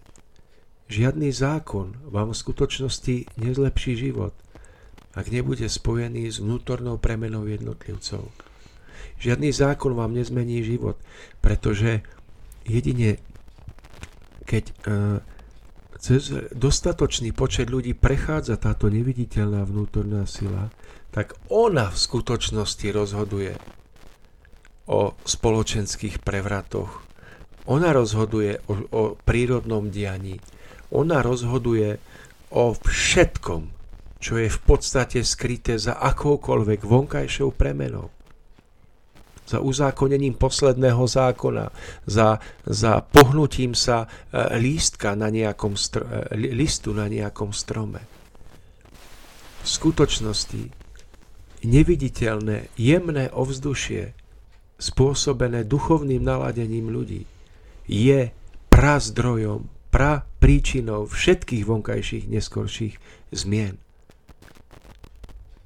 A to, že to ešte dneska ľudia nechápu, to, že sa z toho smejú, to, že oni majú dôležitejšie povinnosti, je úplne nepodstatné. Je to presne o tom, Tomáš, že pokiaľ zostáva, zostane a aj zostáva stále, nazvem to tá duchovná línia, bez povšimnutia, ktorá je tá najpodstatnejšia a ktorá je základom pre rozvoj všetkého, čo potom následuje, tak e, sme doslova odsudení na len na také napodobeniny a na takú nižšiu formu jednoducho tak. života a naplňania veci. E, teším sa, pretože verím, že práve táto relácia by mala byť a verím, že aj je o tom, aby sme uh, opäť dostali na miesto, ktoré patrí tejto duchovnej linii, keď zostanem pri tomto pojme, a aby sme postupne stále čoraz viac a viac objasňovali jej význam a hlavne dosah na každodennosti jednak našich rozhodnutí, myšlienok, slov, životov a v neposlednom rade aj na formovanie skutočných pojmov a k pochopeniu vlastne, k významu jednotlivých týchto pojmov. Mário, čiže to, či sa nakoniec nájde nejaká významná osobnosť, ktorá povstane v danom národe, okolo ktorej sa zoskupia silní, poctiví ľudia, ktorí nakoniec privodia zmenu, to nie je dej, ktorý by bol náhodný. To nemôže byť dej, ktorý je náhodný. Práve takýmto dejom predchádza ten duchovný rozmer premeny jednotlivcov. A to si musíme uvedomiť, že ak tu nie je dostatočne silné zázemie v tomto rozmere, ak sa dostatočný počet ľudí v danom národe duchovne neprecitne a neprebudí, práve v jednoduchej čistote vlastného spojenia so svetlom, tak sa tieto vonkajšie zmeny nikdy nestanú a, a naopak, ak sa to stane, tak je len otázka času, kedy sa nájde niekto, kto dokáže v danej zemi urobiť poriadok v tomto bordeli a v chaose, v ktorom žijeme. Preto idú voľby na Slovensku uh, parlamentné. Uh, veľmi vnímam situáciu cez internet a tak ďalej. Ale nič sa nezmení. My môžeme zvoliť kohokoľvek. Samozrejme, tak dočasne sa môže kradnúť menej, ale keď zvolíme toho, toho dajme tomu niekoho správneho, ale z, podna, z podstatného hľadiska sa nič nezmení, pretože, pretože hm, to je duchovný zákon, že ak sa nezmenia ľudia, tak seba lepší politik tam dlho nevydrží proste buď ho odstránia, alebo sa psychicky zrúti, alebo nebude mať dostatočné právomoci, aby tie svoje ideály presadil. Lebo nebudú mať oporu v tom jemnom vnútornom zázemí života v danom národe. Tomáš, v podstate ide o naplnenie tej istej zákonitosti, ktoré, ktorú ste opísali, akurát v tej nesprávnej podobe. To znamená, my aj v súčasnom vývoji podliehame presne tomu, čo ste povedali. To znamená, že tí zástupcovia, keď to tak nazvem, toho štátu sú len verným zrkadlom tej väčšinovej spoločnosti Hej, to znamená, pokiaľ sme nejako nastavení, tak eh, nemôžeme očakávať, že tí predstavitelia tej našej skupiny budú proste odlišní. Hej, to znamená, ak sme povrchní, tak si dosadíme tam len povrchných ľudí a pokiaľ pochopíme tú zmenu a začneme troška do tej hĺbky, tak naozaj tá nám potom umožní nazerať na veci ináč a zvoliť si aj iných zástupcov.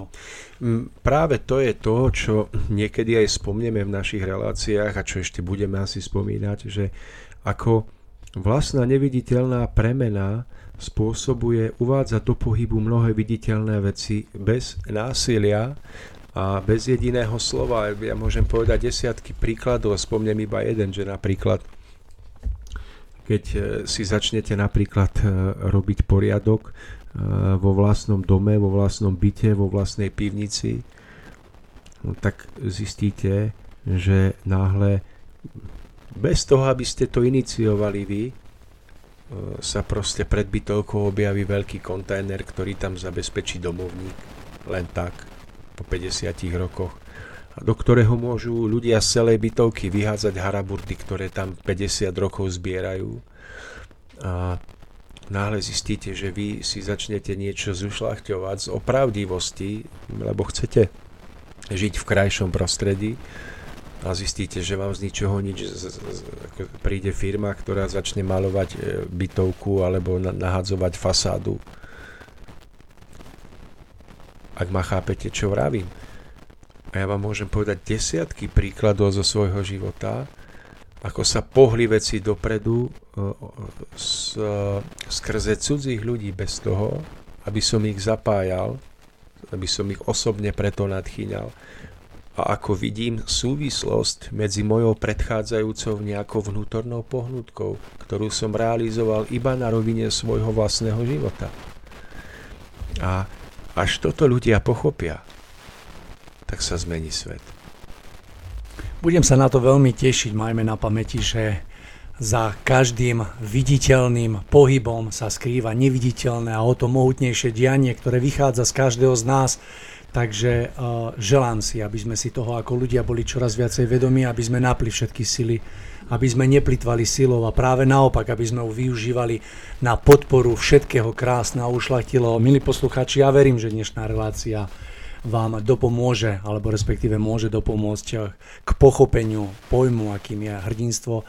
Veľmi sa teším, že sme Tomáš opäť smeli zasadnúť do tohto nášho provizorného štúdia, ale v to krajšej atmosfére. No a na samotný záver som si pripravil niečo, čo ma veľmi pri príprave zaujalo a možno to bude blízke aj vám, pretože som to vybral práve preto, lebo ste človek, ktorý je smerovaný cez umenie. No a je to výrok Mik- Michelangela, neviem, či som to dobre prečítal, a ktorý sa nechal počuť, keď žil, že na svete existuje len jediné hrdinstvo, vidieť svet taký, aký je a milovať ho. Mm-hmm. Myslím si, že veľmi výstižné a je v tom povedané mnohé, takže milí poslucháči, od dnes na dnes všetko prežívajte krásne, svetlom prežiarené dní, no a tešíme sa na vás opäť o 28 dní, takže dobrú noc. Dobrú noc.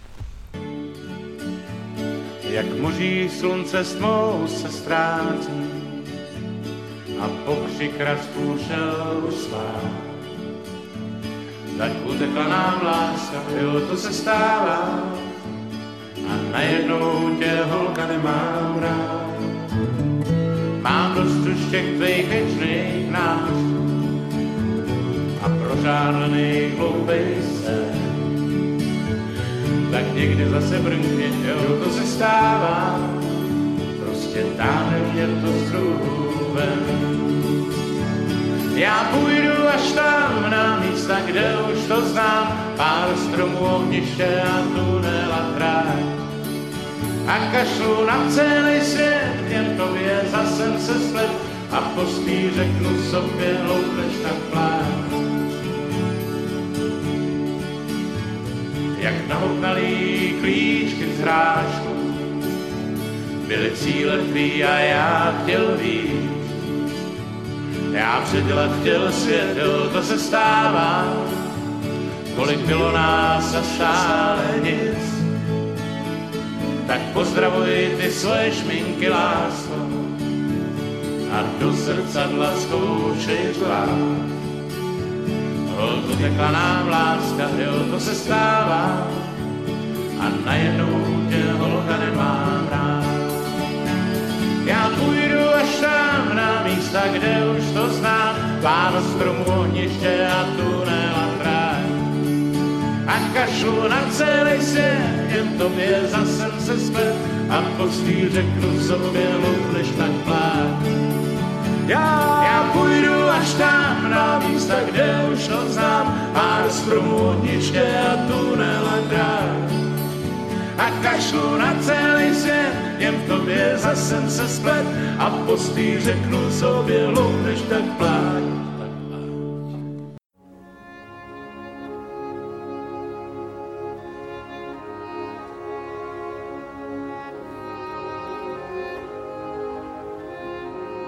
Rádio Bohemia. Každodennost v jiných souvislostech.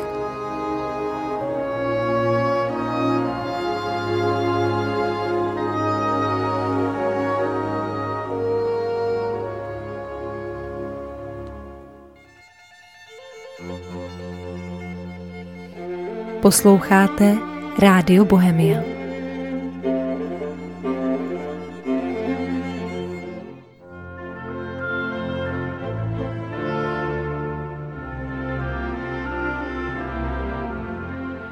www.radiobohemia.cz Příjemný poslech. Príjemný dobrý večer želám všetkým československým poslucháčom Rádia Slobodný vysielač. Máme dnes piatok, 1. májový piatok, krátko po 18. hodine. No a my sa už nachádzame v úvode relácie Cesta v zostupu a aj dnes verím, že spoločne prežijeme najbližšie dve hodiny, ktoré budú pre nás veľmi príjemné a verím, že sa dozvieme aj niečo nové, pretože téma je veľmi zaujímavá. Dovolte mi ešte predtým, ako prezradím túto tému, eh, vám pripomenúť kontakty, eh, na ktoré môžete reagovať alebo sa niečo opýtať alebo prípadne nejako konštatovať. Môžete tak urobiť telefonicky na čísle 048 381 0101, prípadne mailom na adresu studio.slobodnyvysielač.sk. Takže reláciou vás bude sprevádzať Mário Kováčik, počujeme sa po troška dlhšom čase, ale ja som veľmi rád, že sa tu opäť nachádzam. Mám tu veľmi krásneho hostia, ktorého všetci vy veľmi dobre poznáte, takže Tomáš, želám vám príjemný dobrý večer. Príjemný dobrý večer, milí poslucháči. Mám rado, že počúvate rádiu a nemusíte nás vidieť, lebo Mário hovorí o veľmi peknom hostovi a ja sa obávam, že sa môže trošku míliť. Ale v každom prípade ďakujem za privítanie. Dovolte, aby som medzi nami v štúdiu privítal aj e, tradične Borisa, kto, bez ktorého by sme sa tu úplne nepohli. Takže Boris, dobrý večer. Dobrý večer, samozrejme vám a takisto poslucháčom. Takže skúsme sa, skúsme sa pozrieť na dnešnú tému, ktorej názov je Biblické príbehy a ich nepoznaný zmysel. Spoločne sa skúsime porozprávať o tom, či sú e, biblické príbehy Starého zákona len chronologickým opisom židovskej histórie, alebo majú aj svoj hĺbší význam, ktorý sa dotýka každého z nás. Ak áno, môžeme s istotou povedať, e, že ho poznáme a využívame pre náš duchovný rast, takže v tejto diskusii sa troška pozrieme úplne dozadu. Myslím, že nejakých pár tisíc rokov dozadu. Ja sa na to veľmi teším, lebo táto téma je veľmi zaujímavá a som e, sám zvedavý, že čo nové sa dneska e, dozviem. Takže ja, ak dovolíte, odovzdal by som Tomáš vám slovo a skúsme sa nejako do toho pustiť a smelo.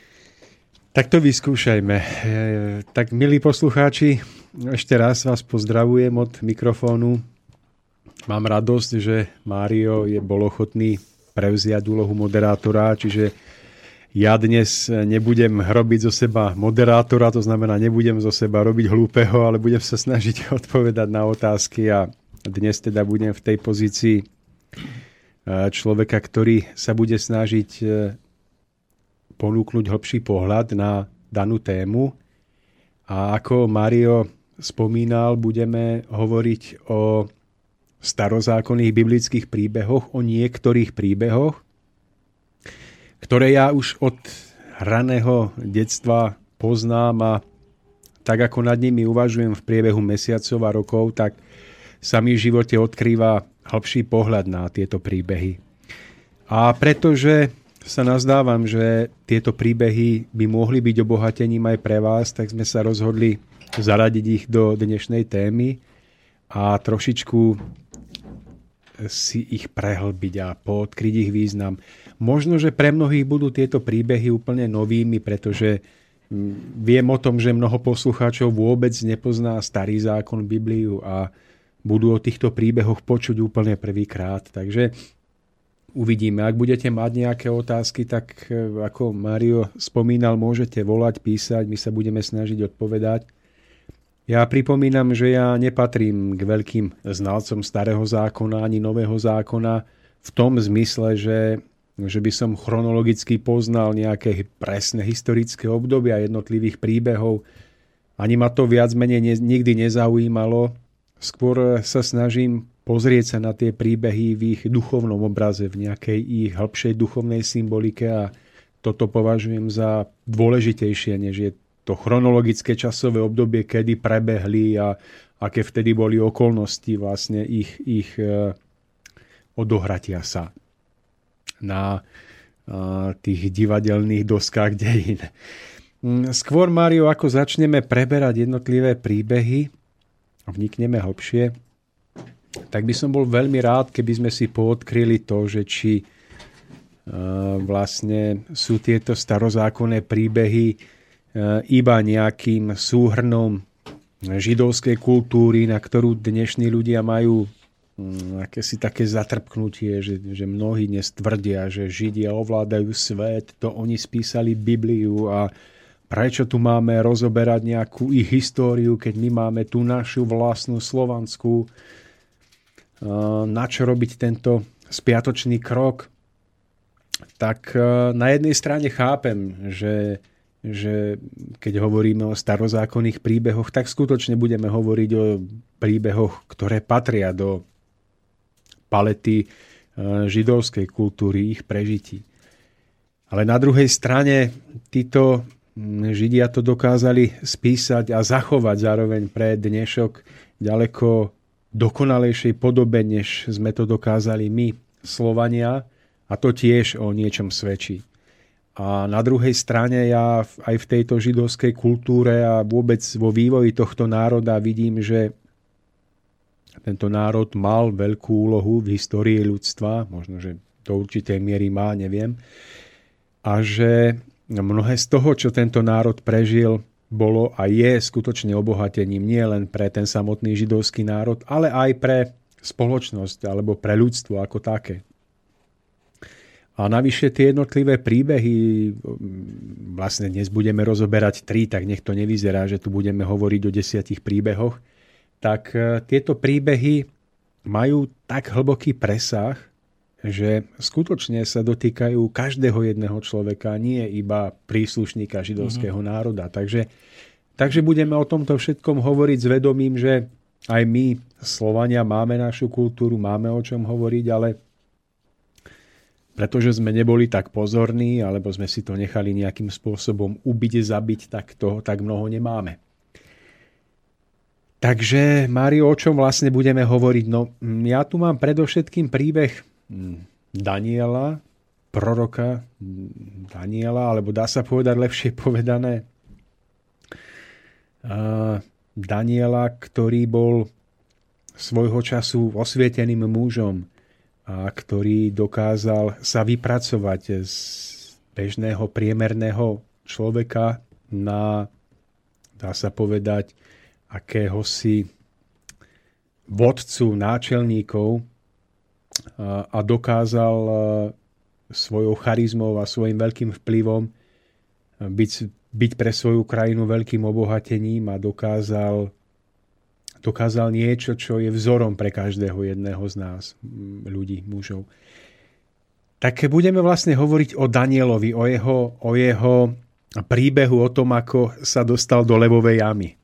A o tom, ako z tejto levovej jamy sa mu podarilo vrátiť a ako dokázal vydať svedectvo o tom, že keď je človek vnútorne čistý, keď je spravodlivý, tak dokáže si pritiahnuť priazeň nebies, priazeň osudu aj spoločenského usporiadania a nakoniec sa mu podarí to, čo by niekto iný bez týchto vlastností hlboké ľudskosti nedokázal. Mário, tak schválne viem, že vy nepatríte k veľkým znalcom Biblie, tak ako ja, ale už ste niekedy počuli o Danielovi v levovej jame? Ako teraz, keď ste povedal ten príbeh, čo sa týka, tak o, vlastne som si spomenul, že ten príbeh som počul a myslím, že aj od vás v minulosti, ale takto, keď ste povedali, že príbeh o Danielovi, tak mi to nebolo až také známe, ale s tou javo, jamo, jamo, levo, levo, jamou leva, no, jamou pre levy. Ano, tak toto asi povie. Ja sa chcem opýtať, toto je príbeh, ktorý sa datuje do nášho storočia, teda nie, letopočtu? Nie, nie, nie. Alebo... Toto všetko je, je v období pred našim pred, letopočtom. Uh-huh. Ja som sa aj snažil zistiť, kedy to bolo, ale tie informácie sa tak trošku rôznia. Mám tu napísané, že to bolo v roku 605 pred našim letopočtom. Uh-huh. Takže zhruba v tom období. A mimochodom, tento Daniel bol, bol Židmi deportovaný do babylonského zajatia, kde kde dostal meno Baltazar. To čítam teraz, milí uh-huh. poslucháči. Aby to nevypadalo, že to viem. Pôsobil na kráľovskom dvore a vykladal kráľovi sny. Hrdo hlásal poznanie o Bohu ako o pánovi histórie. Mal odvahu povedať dvojbodka. A to nebudem už ďalej čítať. Takže bol odsúdený a zázračne zachránený. Mario, čo ešte o tom viete vy teda? No, myslím, že ten príbeh je spojený s tým, že e, nejaký jeho král alebo vladár ho dal za, neviem čo konkrétne, hodil do tej jamy, kde sa nachádzali levy a stalo sa to, že tie levy ho vlastne ako nenapadli. Myslím, že tak to bolo, hej, že si zachránil ten život a vlastne sa odtiaľ dostal a následne na to, myslím, že král alebo ten nejaký vladár na to zareagoval. Neviem, čo konkrétne urobil, či či, mu, či ho dať ako spravil z neho nejakého ako svojho rádcu, alebo... Áno, dá sa povedať, že, že v tom základe ten obraz poznáte celkom dobre. Išlo o to, že ako som spomínal, Daniel bol osvietený muž a dokázal sa vypracovať až na, na dá sa povedať, veliteľa alebo hlavného takého hm, správcu mnohých osvietených mužov v krajine.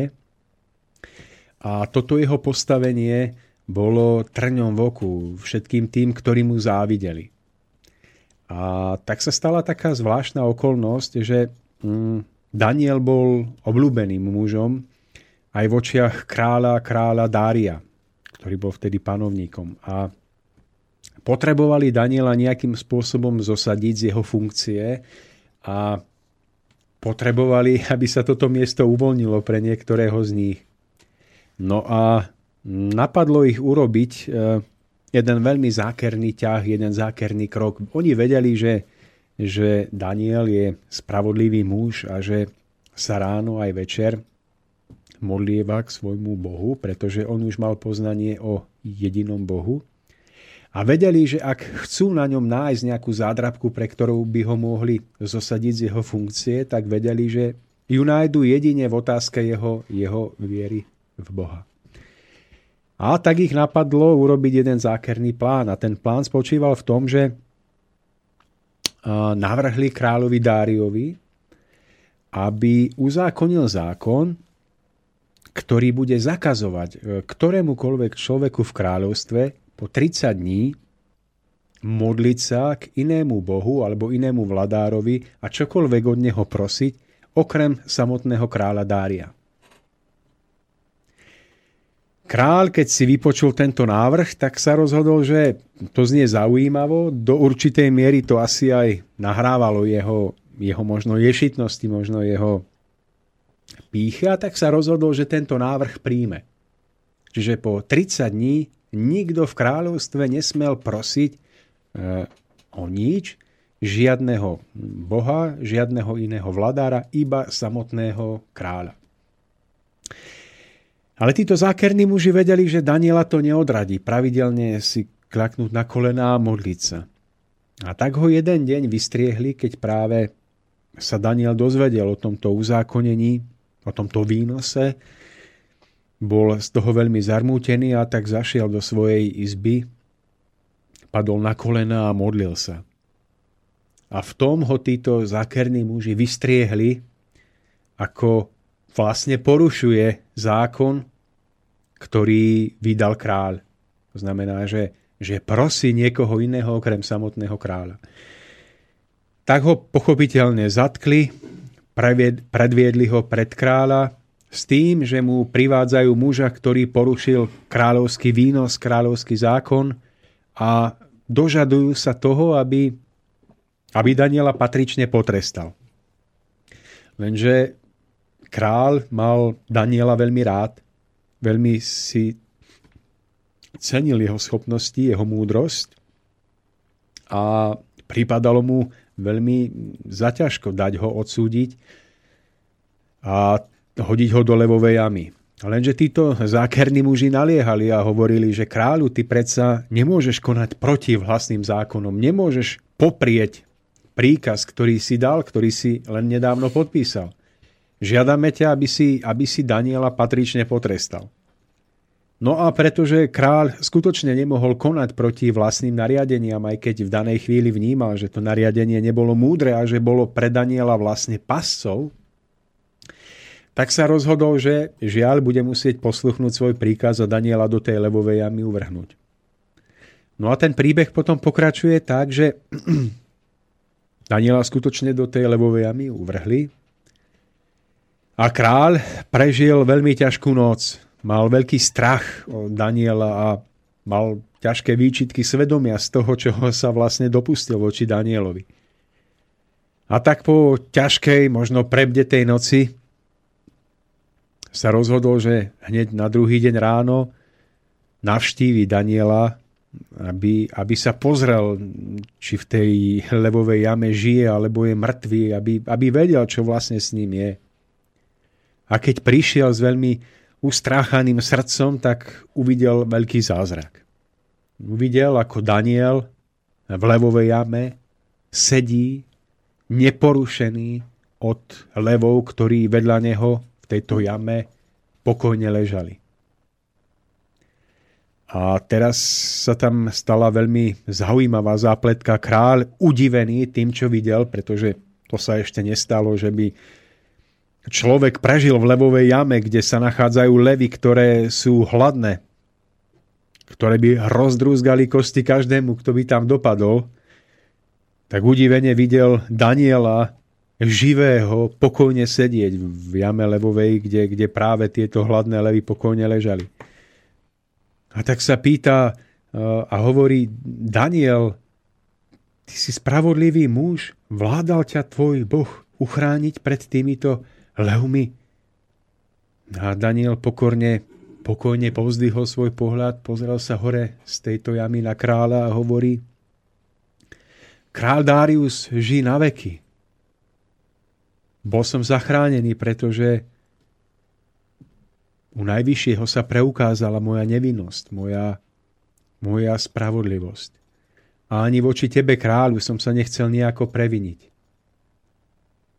A v tom nadšený e, král Darius dal Daniela z jamy vytiahnuť von a dal napísať výnos, čiže dal napísať akoby list do všetkých oblastí a provincií svojho kráľovstva, list, eh, kde sa písalo o tom, aký mocný je Danielov pán, Danielov Boh, ktorý dokázal urobiť tento veľký zázrak a dokázal, dokázal Daniela zachrániť pred takmer istou smrťou. A namiesto toho král Darius potom dal týchto mužov, ktorí poštvali, ktorí ho poštvali proti Danielovi, aj myslím, že ich s ich rodinami hodiť do levovej jamy a údajne ešte ani nedopadli na dno, už sa ich levy chytili a rozdruzgali im kosti. Takže ten príbeh nakoniec dopadol tak, že ten, kto mal byť potrestaný, si zachránil život a ten naopak, ktorý, ktorý štval, ktorý bol strojcom tohoto bezprávia, tak ten nakoniec sám zostal v levovej jame a prišiel tam o život. Mario, čo vy vidíte, v čom spočíva vlastne tá hlboká múdrosť tohoto príbehu? No tak e, ja v prvom rade možno ako mnohí poslucháči by som sa tak zamyslel nad tým, že či vôbec e, je, respektíve ako je možné, že to vlastne zvládol ten Daniel v tej jame, že zrazu ako keby jeho sa isté, isté zákonitosti a súvislosti v tej chvíli nedotýkali. No to je samostatná časť, o ktorej budeme, alebo môžeme hmm. si niečo povedať. Tak z, z k, tejto, áno, k, tejto, k tejto téme, ako je možné, že zvieratá dokázali byť nejakým spôsobom pokojné v situácii, nečinné, kde by, áno, nečinné. O tom môžeme tiež hovoriť. Ale vyskúšajme ešte zodpovedať otázku, čo tak. tento príbeh znamená, čo môže znamenať tento príbeh pre mňa a pre vás, keď nežijeme už niekde v starom Babylone, uh-huh. nie sme v kontakte s levmi, s tigrami. Čo to môže znamenať pre tak, nás? Eh, keď som, ho, keď som ho teraz tak počúval, možno prvý, druhý krát, tak eh, z toho mi také vyplynulo, že pokiaľ ako keby človek žil a snažil sa žiť správne podľa istých, istých ja neviem, zákonitostí, ktoré predtým dobre spoznal, tak ako keby, že na tej ceste nech sa mu prihodí čokoľvek, bude vždy ochránený. To znamená, že tá taká silná viera, to presvedčenie v to také dobré a v všetky také, jednoducho takéto nastavenie a naladenie človeka, že naozaj mu pomôže prekonať všetky také starosti a útrapy, ktoré možno ešte bude musieť ten človek prekráčať. Takže naozaj v tej takej pevnej, pevnej viere v niečo sa naozaj dokážu udiať tie zázraky, ako v tomto príklade, že naozaj tie levy sa jeho uh, ani len nedotkli a naozaj, že keby tam sedel iný druh človeka, ktorý, nazvem to tak, vyžaruje niečo iné, tak tie levy si ho podajú tam veľmi rýchlo. Takže asi takto nejako to ano. v tom prvom dotyku vnímam ja. Áno. No, ja to vnímam podobne ako vy, ale cez to všetko v tom vnímam ešte akýsi hĺbší symbolický obraz. A ten obraz spočíva v tom, že alebo tá krása toho obrazu spočíva v tom, že Daniel v levovej jame je akýmsi hm, predobrazom, alebo, alebo nazvime to slovom archetypom, alebo vzorom človeka, ktorý sa snaží o vnútornú spravodlivosť. Snaží sa o to, aby žil čisto, aby žil vnútorne nevinne a nezaťažene od vonkajšieho sveta, aby bol vnútorne slobodný a nenechal si siahnuť na slobodu svojho vnútra. A, a takýto človek je okolím niekedy skutočne riadne poštvaný, vyštvaný, je napádaný a je hodený do levovej jamy. Čo je tou levovou jamou? No, levovou, ja, levovou jamou je vlastne prostredie, do ktorého je takýto človek vhodený, či už touto dobou, alebo vôbec nastavením spoločnosti, v ktorej žijeme. Čiže tou levovou jamou môže byť práca, kde je takýto človek vhodený. Jednoducho je hodený do pracovných pomerov, do nejakého zamestnania, a nemôže sa odtiaľ dostať, nemôže odtiaľ utiecť, odísť. Je nejakým spôsobom viazaný tým, že potrebuje splácať peniaze, tým, že sa mu nenaskytá nejaká nová šanca odísť do lepších pomerov. Je hodený do levovej jamy, do nejakého prostredia, ktoré je nastavené eh, pre väčšinu ľudí nepriateľsky a ktoré vzbudzuje, vzbudzuje strach a hrôzu. Eh, samotnými levmi sú niekedy tí samotní ľudia, ktorí sa nachádzajú v tomto prostredí, kde tento dobrý a spravodlivý človek žije. Čiže môžu to byť kolegovia daného človeka v práci. Môžu to byť nadriadení, môžu to byť rôzni ľudia, s ktorými prichádza do kontaktu. Ale nemusí to byť iba práca, ktorá je pre človeka levovou jamou. Môže to byť domácnosť, môže to byť dom, kde žije, kde pôsobí to jedno. Dôležité je, že tými levmi sú ľudia, ktorí sa zvyčajne prejavujú agresívne, ktorí dokážu iba útočiť, ktorí dokážu iba žrať a útočiť trhať. na všetko a trhať. A čo to znamená, že, že, že vlastne tento človek zostal v levovej jame nedotknutý? To vlastne znamená, že tento človek, ktorý prichádza v každodennosti života na to pracovisko alebo kdekoľvek, je svojou vnútornou čistotou tak silno nastavený, svojou vnútornou rozhodnosťou je tak silno nastavený a presvetlený, že všetky tieto negatívne vplyvy z jeho okolia, to znamená všetky tie levy, všetci tí ľudia, ktorí sú naučení iba útočiť, nemajú vnútornú silu a niekedy ani motiváciu takéhoto človeka rozdrúzgať a zničiť. A to sa stáva práve vtedy, keď je, je človek, ktorý prichádza do tohoto prostredia vnútorne, dá sa povedať, čistým, vnútorne nedotknutým. Áno, takže ak ma správne rozumiete, tak, tak ja vlastne hovorím o tom, že Daniel, Danielom môže byť každý jeden z nás, ak sa snaží byť čistým, levovou jamou je prostredie, kde každodenne prichádzame a tými tigrami alebo levmi sú niekedy agresívni ľudia, s ktorými sa stretávame. A ja hovorím podľa tohoto vzoru Daniela, že ak si dokážeme zachovať vnútornú čistotu, tak budeme od týchto ľudí nedotknutelní.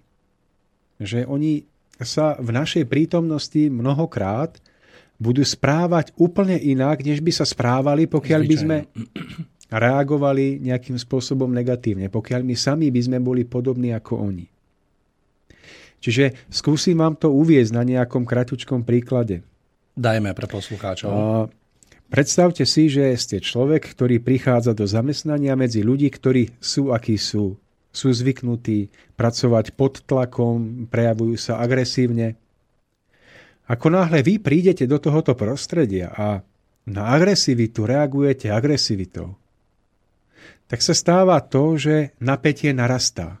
Nemá to konca začína sa uplatňovať zákon pomsty. Energia, ktorú máte využívať na tvorivú prácu, sa vyčerpáva, vylieva niekde bokom a vy sa cítite byť veľmi vyčerpaný, unavený, znechutený zo života.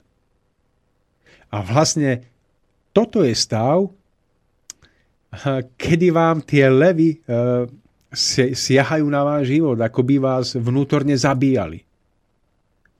Pretože vy sám nie ste vnútorne nastavení tak, aby ste na tú vonkajšiu agresivitu reagovali vnútorným pokojom. Čiže stávate sa obeťou týchto levov. A oni zároveň sa môžu stať vašou obeťou. To je jedno. Skrátka, prežívate stav vnútorného vyprázdnenia, vnútorného ubíjania seba samého. Ale naopak, ak vy do tej jamy vstupujete ako človek, ktorý má vnútorne ujasnenú svoju životnú cestu, chápe, že prichádza do prostredia, kde si má zachovať svoj vnútorný pokoj s vedomím, že to, čo ide prežiť, je pre neho životnou úlohou, skúškou, školou, kde sa snaží pôsobiť s vnútornou rozvahou, aby neublížil, aby sa sám na novo nezaťažil, tak sa stáva, že aj keď na neho zvonku tieto levy dotierajú, útočia na ňo, tak on tým, že podrží energiu a neodpovedá rovnakým spôsobom, tak e, dokáže tieto levy spacifikovať. Doslova sa stáva, že agresívny človek, ktorý by, by na vás zautočil, vycíti tak silnú vnútornú silu, ktorú mimochodom využívajú aj mnohí majstri bojového umenia na tých najvyšších miestach, postoch, v tomto umení, že tou vnútornou silou dokáže prekonať nepriateľa bez toho, aby došlo k fyzickému kontaktu, útoku, či už na rovine slov alebo verbálnom, na verbálnej rovine.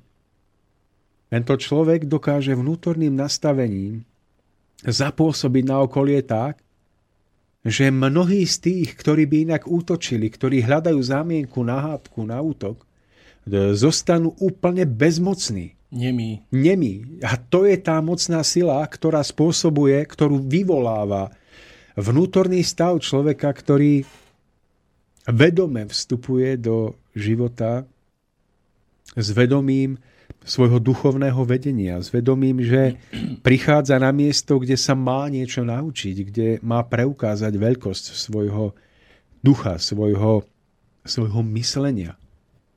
Ja sa priznám, že toto, čo rozprávate, som mal možnosť prežiť vo vlastnom živote a poznam, poviem z takého vlastného prežitia, že tiež som sa ocitol v situácii, kedy oproti mne bol človek, ktorý ma veľmi nahneval a vo mne to tak vrelo, že bol by som ho potrhal ako papier vtedy. A on práve tým postojom, ktorý zaujal, tak mňa úplne odstavil, pretože on ako keby nezaváhal ani na jednu jedinú sekundu.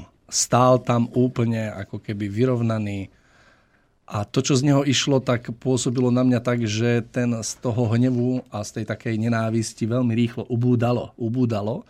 A nakoniec jednoducho ste mali pred očami, alebo som mal pred očami obraz, kedy, kedy to na vás tak silno pôsobí, že to dokážete v behom jednej, dvoch sekúnd úplne prehodnotiť a toho človeka vám ako keby príde až tak ľúto aj napriek tomu, že vám povedzme prednedávnom ublížil. Takže ja, ja túto silu som mal možnosť pocítiť a hlavne je taký účinok a myslím si, že že, ako by som povedal, nie je takej sily, ktorá by vtedy jednoducho dokázala sa postaviť ako protisila a byť ešte ako keby silnejšia. Takže ja s vami plne súhlasím. Je to, je, to, je to tak, že týmito slovami nechcem povedať, že ak človek bude vnútorne nastavený správne, že sa v živote nedostane medzi ľudí, ktorí, ktorí by mohli byť agresívni, ne, že, že sa nedostane medzi ľudí, ktorí by mohli zautočiť. Samozrejme, môže sa dostať.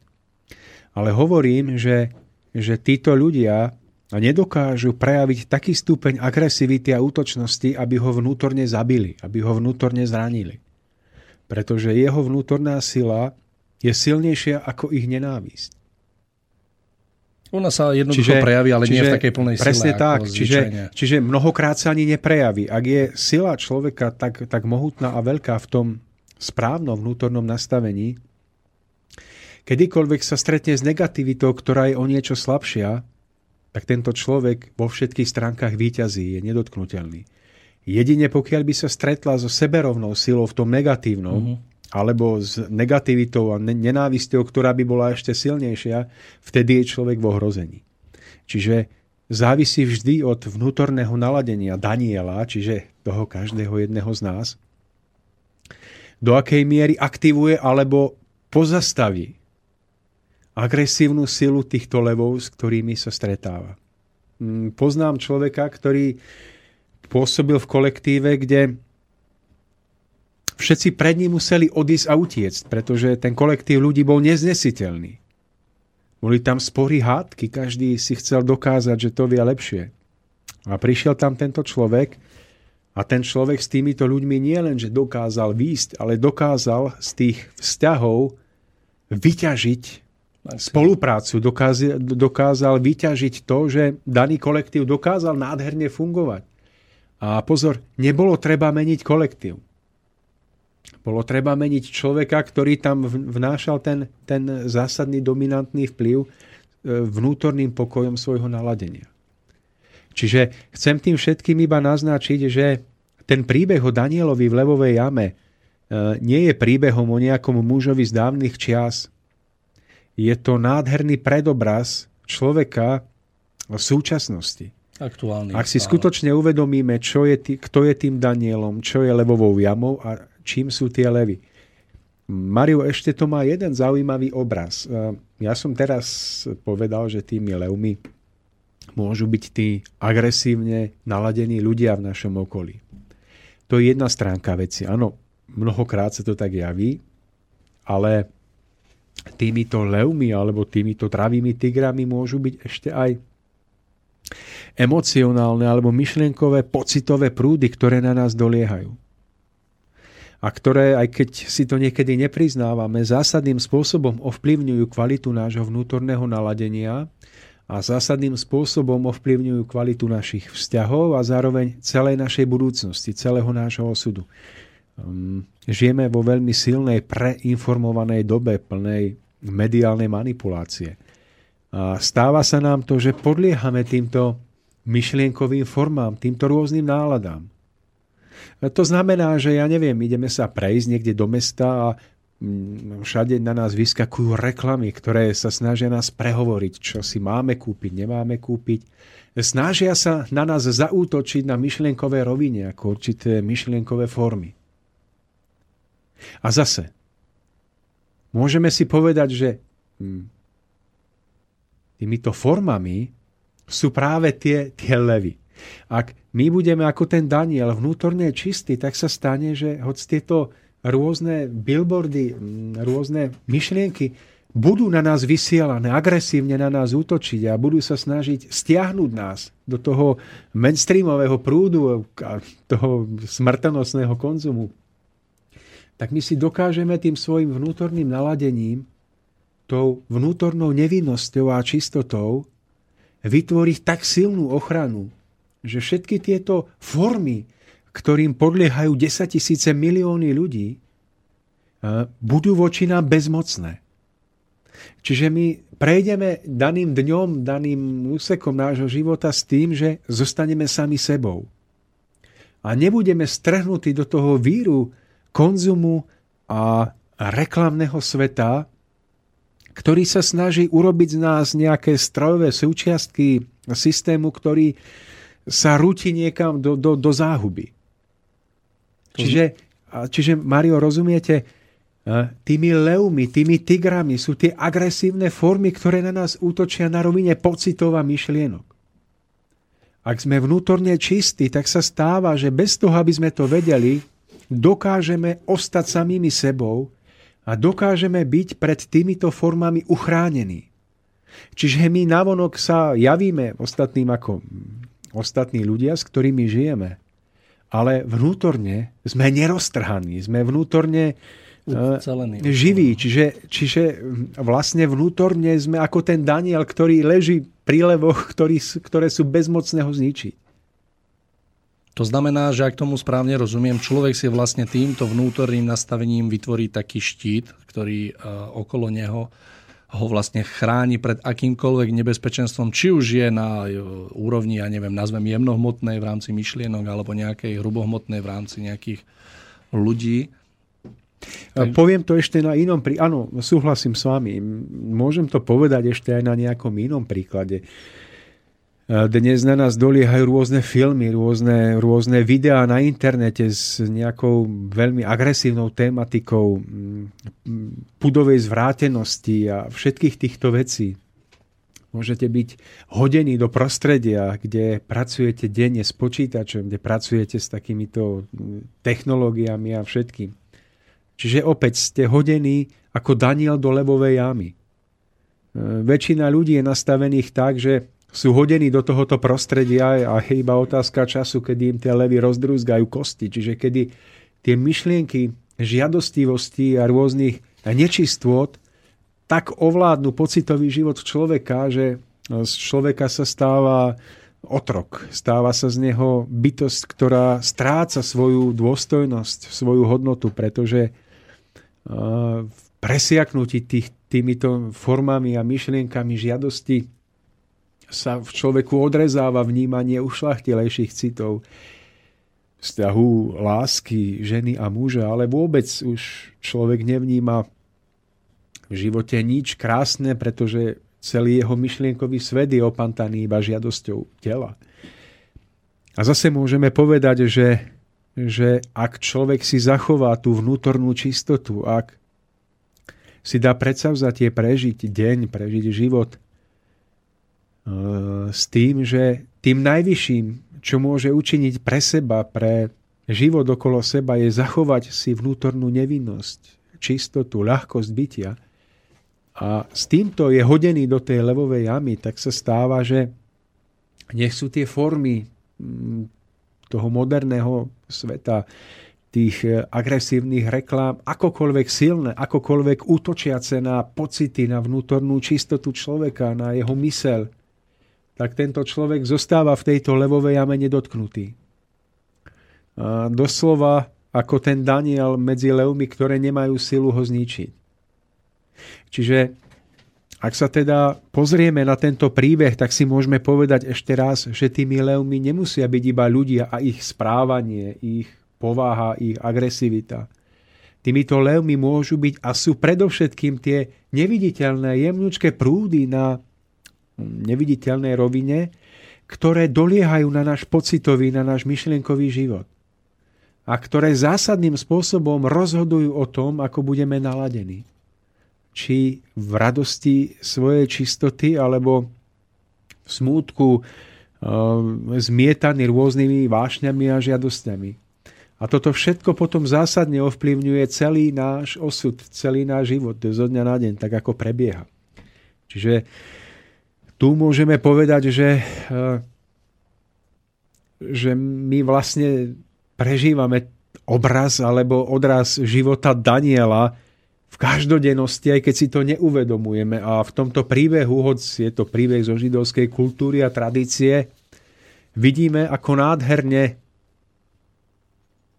prežije alebo pochodí každý muž alebo žena, ktorý dokáže s pokorou, bez hnevu mm, kráčať životom. Mne sa veľmi páči na Danielovi to, že on v celom tom príbehu neprejavil jednu známku nenávisti a hnevu voči mužom, ktorí ho tam uvrhli.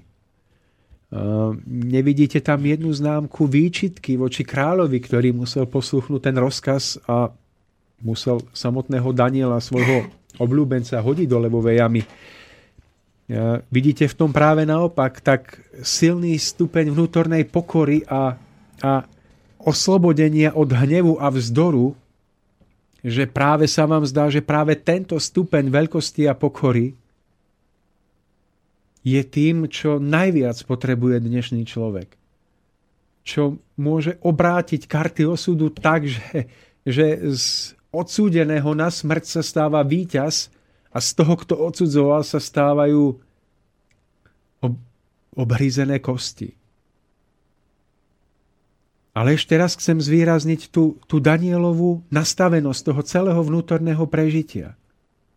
Bez jedinej výčitky, prečo ja? Prečo veríš týmto klamárom? Odsúď ich. Bez jedinej myšlienky tohto druhu sám vstúpil do tejto jamy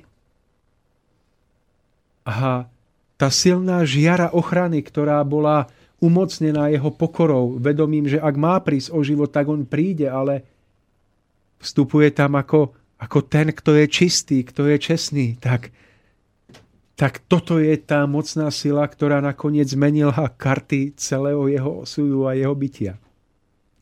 A ja sa nazdávam, že toto práve bola vlastnosť, ktorá ho vyniesla na ten vrchol, na ktorom sa nachádzal a ktorý mu vlastne zabezpečil tú veľkú úctu, ktorú zdieľal. Áno, môžete namietať a povedať mi aj vy, poslucháči, že, že čo to, to tárate, veď predsa e, život je iný. Mňa hodili do levovej jamy a zničili ma a tam toho tiež a všetkých poničili, tak o čom to je reč? Opäť, ak chceme viesť duchovnú reláciu a chceme mať duchovný vhľad do veci, tak nemôžeme hodnotiť výhru alebo prehru v živote človeka z hľadiska jednej životnej situácie alebo niekoľkých pozemských mesiacov alebo rokov. Ak sa na to pozrieme z ešte väčšieho nadhľadu, tak príbeh Daniela je príbehom o osude človeka, o jeho veľkej životnej ceste, ktorá má ďaleký presah a presahuje rámec jedného života. Tento obraz hovorí o tom, že ak si človek dokáže zachovať nevinnosť svojho ducha, tak napriek tomu, že by v tomto danom živote, v danej etape svojho života sa javil ako ten, kto je porazený, tak nakoniec vo veľkom kolotoči dejín na svojich inkarnácií vyjde na, na povrch ako ten, kto z tej jamy vyšiel. Ten, ktorý si nevinnosťou vydobil svoju, svoj život a svoju väčnosť. Ale opäť hovorím, nedokážeme to pochopiť, ak budeme na to nahľadať z malicherne nízkeho ľudského hľadiska, ktorý je nám tak vlastný. Ktoré je nám tak vlastné. Takže skúsme ten príbeh v jame Levovej poňať ešte viac obrazne, alebo duchovne, alebo mysticky, ak chcete. A zoberte si, že Daniel v Levovej jame je človek, ktorý bol hodený na túto zem. Zem, ktorá mala byť krásnou záhradou, ale ktorá sa stala javom, ja, jamou levovou kvôli hlúposti a nízkosti ľudí. A opäť Danielom, ktorý zvíťazí, je ten, ktorý si vďaka čistote ducha dokáže zachovať nepoškvrnenosť od vonkajšieho sveta a dokáže po odchode z tejto zeme, bez ohľadu na to, či ho niekto zabije, zastrelí alebo umrie pokojnou smrťou, dokáže výjsť ako ten, kto si nenechal zakaliť svoju dušu a svoju mysel. Vystúpenie z levovej jamy v tomto obraze, ľudská smrť, sa stáva víťazstvom duše, víťazstvom ducha. Čiže až takýto obraz môžeme poňať v prípade tohoto Daniela v Jame Levovej. Čiže my máme neobmedzené množstvo variant pohľadu na tento veľký príbeh a tu neobstojí nejaká výčitka toho druhu, že mňa v práci niekto a neplatí to a ono. Buďme duchovnejší. Že pre mňa fascinujúce je to, že tento príbeh ako by mal viacej čo povedať v dnešnej dobe, ako v čase, keď sa stal že, že tento príbeh, keď vás počúvam, je tak aktuálny na dnešnú dobu, že naozaj e, ako keby porozumenie myšlienok, ktoré ste práve vyjadril, bolo e, nie že nevyhnutné, ale to najpodstatnejšie, čo by sme mali v živote pochopiť, na to, aby sme dokázali kráčať do ďalších dní bez toho, aby nás čokoľvek bolelo, keď sa začne vrácať. Čokoľvek. Takže Veľmi pekne. Zaujímavé je v tom, že e, celý tento príbeh, to ako dokázal Daniel spracovať svoje obvinenie, ako dokázal sa nezlaknúť tej výhrážky, že ak sa bude modliť, ak, tak sa spreneverí pardon, kráľovi. Že, je vlastne že v tom je aj dokonalý, áno, on je ale aj dokonalý príklad odvahy, uh, pokory a zároveň aj všetkých kresťanských cností, vlastne, na ktorých stojí nový zákon, pretože e, práve Daniel sa zachoval tým spôsobom, že nevzdoroval kráľovi tým obmedzenie ľudským spôsobom, že by na ňo vytiahol dýku a zozadu mu vrazil do chrbta, ale naopak poňal tú cestu rytiersky. Takže mm, hovorím, nemá to byť príbeh, ktorý nás má priviesť k tomu, že sa vzdáme motivácie niečo meniť v spoločnosti. Nemá to byť príbeh, ktorý nám má povedať, že ak je v spoločnosti bezprávie, tak sa máme schúliť a nič nerobiť. Je to príbeh, ktorý hovorí o tom, ako si zachovať nepoškvrnenosť ducha a duše od všetkých útokov z reklamného sveta, z pocitového sveta, z odšadial. Toto si nezme z tohoto príbehu ako tú zlatú perlu. Toto je to hlavné poslanie veľkého života Daniela. A navyše meno Daniel má hlboký význam, pretože prekladači a znalci významu mien poznajú, že Daniel znamená pán je môj sudca. Čiže v tomto mene sa zachvieva aj, aj povaha celého tohoto príbehu.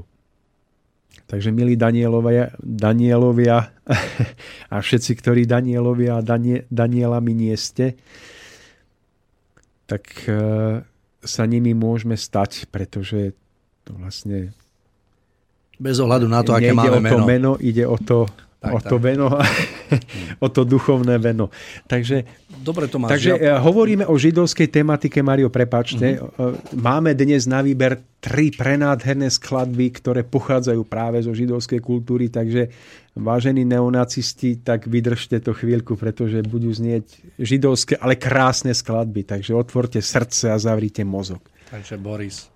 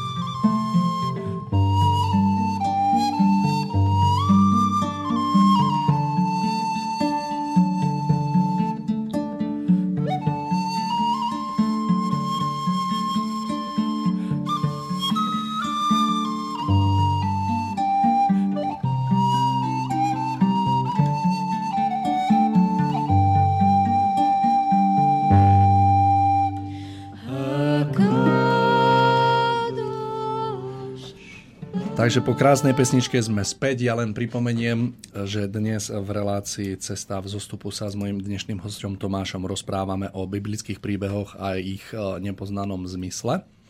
Začali sme prvým príbehom, bol to príbeh o Danielovi z minulých čias, ktorý podľa môjho názoru bol veľmi pekne Tomášom vysvetlený.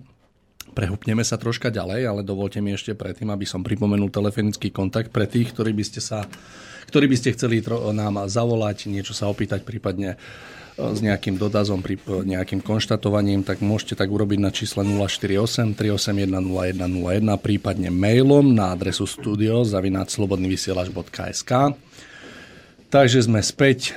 Boris nám dal povolenie, že môžeme ďalej pokračovať v relácii, takže Tomáš, ja by som bol veľmi rád, keby sme sa posunuli k príbehu číslo 2. Som zvedavý, že aký príbeh ste vybral, pretože naozaj to neviem. Prvý bol veľmi pekný a verím, že druhý bude minimálne tak pekný a ešte krajší. Takže poďme do toho. Mario, v zlomku sekundy som sa rozhodol, že budeme pokračovať v príbehu o a to sa bude strašne ťažko sklonovať o Noachovi alebo o Noem. O Noeovi. No, Noeovi. Takže ak nás počúvajú nejakí slovenčinári, tak prosím, buď nás opravte, alebo nás neodsudzujte, pretože tieto ťažký hlavolám. Mm, pani Sibila Misklovičová nám to potom vysvetlí. Tak Noach, tak budeme používať hebrejský pojem Noach. Postava z biblickej knihy Genesis. Spravodlivý Noé, syn Lemacha, vnuk Matuzalema, postavil podľa Božieho návodu archu a zachránil ľudský rod a živočíšne druhy na tejto zemi. Vraj Noé mal okolo 600 rokov, keď nastala potopa a podľa Biblie žil 950 rokov.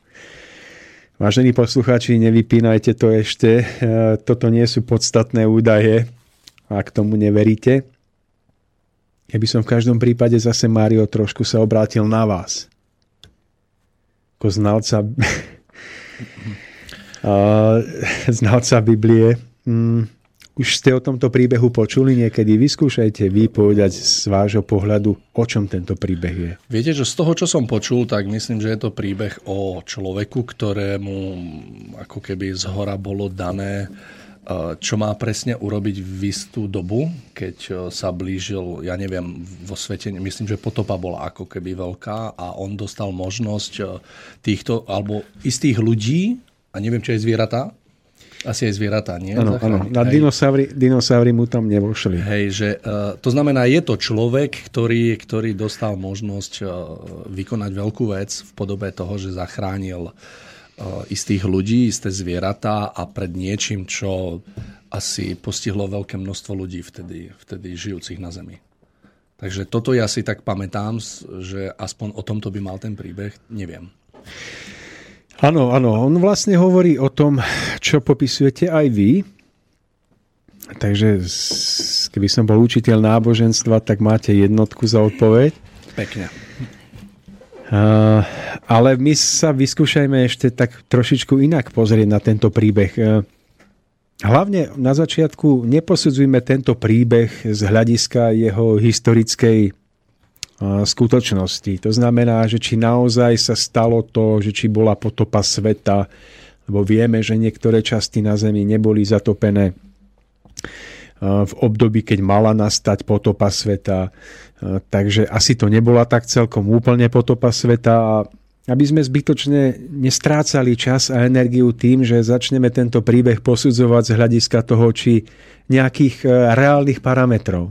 Aby sme sa nepozerali na to tak, že či Noé naozaj žil 950 rokov, pretože z hľadiska vtedajšieho merania času a ľudských rokov to mohlo byť nastavené úplne inak. A nepozerajme na to ani z toho hľadiska, či Noé mal dosť veľkú loď na to, aby tam zmestil všetky živočišné druhy, pretože pravdepodobne všetky tam nezmestil.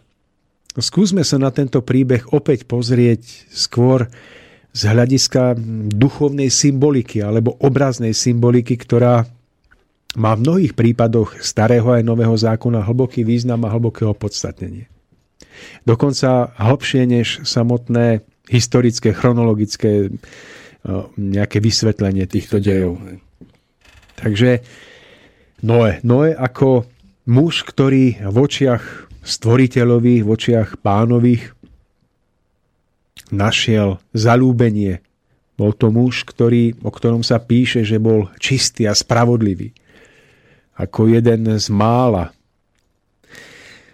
Žil v dobe prehnitosti prehnitosti spoločnosti.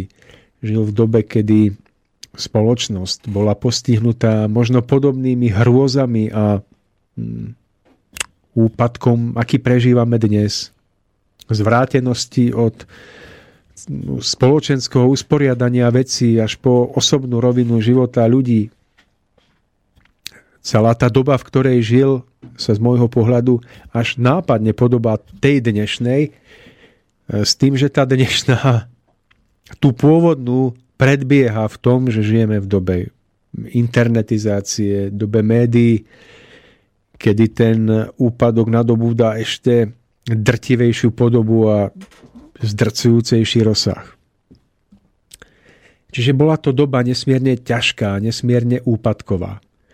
A cez to všetko sa v nej ocitol tento muž, Noach Noé, ktorý si dokázal zachovať svoju vnútornú spravodlivosť a čistotu. Vieme o tom, že stvoriteľ ktorý videl úpadok spoločnosti, videl, že nikto nedbá na jeho zákony a nariadenia sa rozhodol, že dopustí, aby bola podľa biblického príbehu ľudská spoločnosť zmetená vodou. Že dopustí, aby živly vody zmietli ľudské pokolenie a mohla sa začať akási nová výstavba, nová etapa vývoja ľudského spoločenstva. Môžeme si teraz klásť otázku, či by niečo také stvoriteľ dopustil alebo nie, ale toto všetko je v tomto príbehu opäť druhoradé a vedľajšie. Nie, stvoriteľ by to nebol dopustil v tom, že by to bol trest, jeho trest voči ľuďom. On iba dopustil, aby si ľudstvo prežilo následky svojej tvrdohlavosti a svojho úpadku. Stvoriteľ nikoho netrestal ani netrestá, iba dopustil, aby sa ľudstvo dožilo toho, po čom tak veľmi túžilo. Následkov svojej nezodpovednosti. To znamená, že mala prísť potopa. Ale opäť, čo znamená, čo znamená potopa v tom symbolickom význame? Čo znamená uh, loď archa, Noémova archa, ktorá mala byť akúsi miestom záchrany? Tak si to opäť poďme postupne rozobrať. Noé bol varovaný, že má prísť na zem potopa sveta, že ľudstvo bude zmetené. On ako ten spravodlivý bol vyhliadnutý, aby, aby prežil a aby sa stal základom nového ľudstva. A tak mu bol darovaný impuls, alebo bola mu daná z vyššej vôle rada, že má sa pripraviť na túto potopu tým, že vybuduje, postavia loď, koráb, ktorý bude miestom jeho záchrany, kde on sa v čase potopy bude môcť ukryť aj so svojou rodinou, aj zvieratami, počkať, kým potopa prejde, aby sa potom opäť mohol vrátiť na zem, suchou nohou mohol vstúpiť na zem a aby mohol pokračovať v začiatku nového života. A tak sa to presne aj stalo. Keď Noé uposlúchol vnútorný hlas, tak urobil úplne divnú a zvláštnu vec z pohľadu vtedajších ľudí. Začal na súši staviať loď. Začal opracovávať drevené brvná, začal z nich vytvárať rebrá lode a vlastne začal vytvárať takúto, takúto veľkú, takýto veľký koráb, ktorý mu mal neskôr zachrániť život. Paradoxné bolo, že keď to začal robiť, tak sa skutočne dostal do pozície, že ho ľudia považovali za blázna. Na súši staviať koráb. Teraz, keď sa my všetci zabávame, keď všetko prekvitá v plnom prúde, bol považovaný za blázna. Ale potom sa stala tá udalosť, že voda skutočne prišla ľudstvo bolo zmetené a Noé práve vďaka tomu, že uposluchol vnútorný hlas a urobil nezmysel, že na súši začal staviať koráb, tak vďaka tomu prežil aj on, jeho rodina a zvieracie druhy. Ale opäť, poďme do tej symboliky. Čo je tým oceánom, čo je tým morom, v ktorom, v ktorom sa utopilo toľko ľudí v jeho dobe.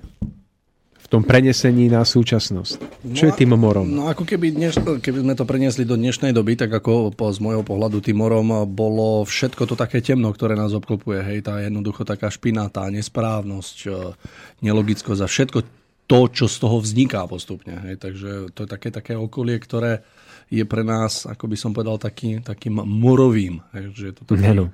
Taký mor. No a ten koráb, to by malo byť niečo, čo by nás malo pred týmto všetkým uchrániť za istých predpokladov.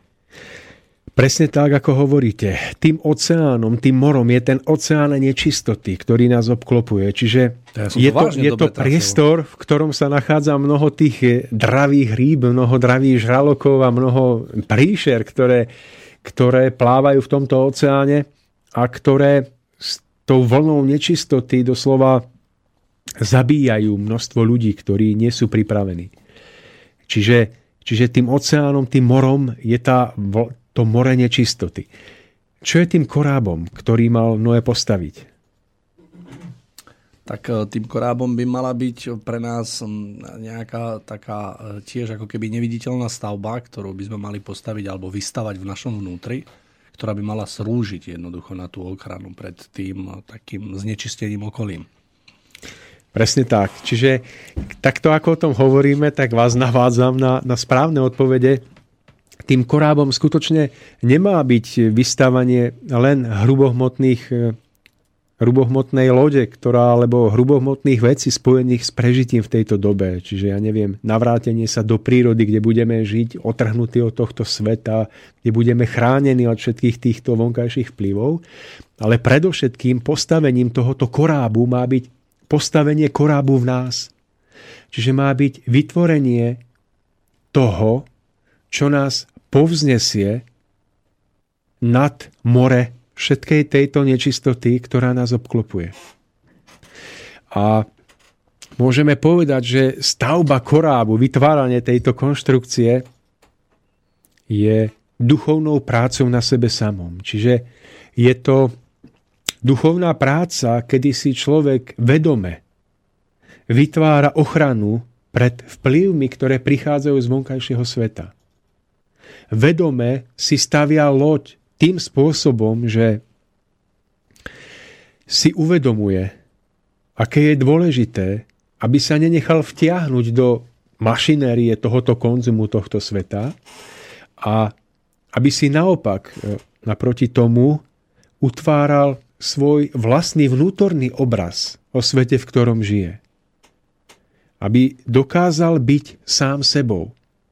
Čiže tak, ako má telo rebrá, ktoré vytvárajú pevnosť jeho hrudníka, tak má loď svoje rebrá, ktorá vytvára, ktoré vytvárajú pevnosť jej korpusu a tak má mať aj náš vnútorný život, svoje rebrá, svoju konštrukciu.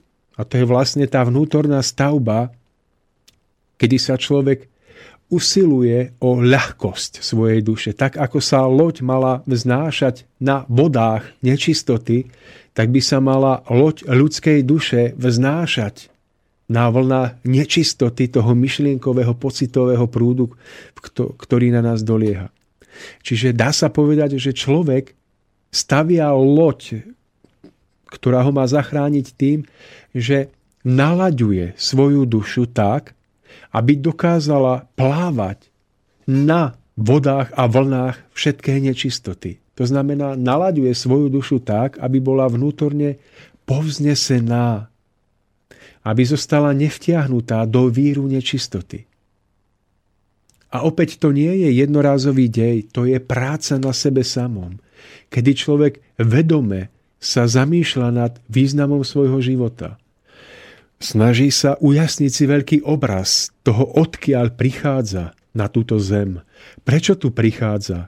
Akú úlohu má splniť a kam sa má raz navždy vrátiť? Človek tým, že spracováva tieto myšlienky, nanovo si uvedomuje význam veľkej milosti daru života na tejto zemi. Uvedomuje si hodnotu ľahkosti svojho vnútorného života. Tak týmto všetkým si vytvára tie pevné rebrá tej pomyselnej lode svojej duchovnej, duševnej ľahkosti, ktorá ho bude potom nadnášať nad všetkou nečistotou. Čiže v dnešnej dobe nám niekto môže povedať, ale prečo vy staviate loď na suchu? To znamená, prečo vy sa staráte o duchovný život, keď všetko okolo prekypuje konzumom a všetko máme, všetko, po čom túžime, máme hneď. Ale vy vidíte, čo sa blíži. Vidíte, že tá obrovská vlna nečistoty je tak veľká, že onedlho zmetie všetkých. A vy si uvedomujete, že vy musíte už predstihu stavať túto záchrannú flotilu, túto záchrannú loď. Pretože ak to nespravíte, v okamihu prívalu tejto vlny už môže byť neskoro. Aj bude. Čiže pre človeka, ktorý žije v tejto dobe, má byť Noémov príklad, vzorom, že je potrebné staviať koráb, vytvárať si stav vnútornej povznesenosti skôr, než sa všetko definitívne zrúti. Než sa dovoli, dovalí tá vlna, očistná vlna, ktorej padnú za obeď miliardy ľudí. A ona tá vlna nepríde tým spôsobom, ako si to predstavujeme, že by sa tu hrubohmotne fyzicky dovalila nejaká voda, možno aj to, ale ona príde v tom jemnom. V podobe toho, že mladí ľudia začnú náhle strácať ideály, začnú strácať túžbu po zušľachtení svojho života, po čistote svojho života vo vzťahu k sebe samému, k partnerovi, k partnerke. Každý, kto toto stratí, je už akoby zmetený tou, tou očistnou vlnou potopy sveta na jemnej rovine. A to nemusí byť poznateľné hneď na vonok. Tá potopa je nebezpečná v tom, že prichádza na neviditeľnej rovine že mladí ľudia, starší ľudia sa zmierujú so stratou ideálov, zmierujú sa so stratou túžby po niečom ušlachtilom v tichosti svojho každodenného života tak, že to nikto nevidí. A predsa v tom spočíva ich utopenie sa v tom najpodstatnejšom rozmere ich bytia. A Noé je ten, kto si toto uvedomuje, kto vnútorným cítením chápe, že táto potopa sveta prichádza, že prebieha na jemnejšej rovine. A kto vytvára koráb, to znamená povznesenosť svojej duše nad toto všetko. A to je tá práca na sebe samom, tá duchovná práca na sebe samom, o ktorej som hovoril. Zaujímavé je to, že tento príbeh je možno starý, ja neviem, 3000 rokov, 4, čo ja viem. Nie je to ani podstatné, ale podstatné je to, čo som chcem povedať, že my sme sa vôbec nezmenili že tak ako v tej dobe ľudia pokrikovali na toho, kto staval ten koráb, tak, tak taktiež dneska, keď sa nájdú ľudia, ktorí si začínajú uvedomať veci, o ktorých rozprávame a začnú budovať a stavať ten koráb e, alebo na tom pracovať v sebe, tak tiež e, ľudia na tých pozerajú ako na veľkých bláznov, že stávame vlastne v strechu vtedy, keď neprší. že na čo?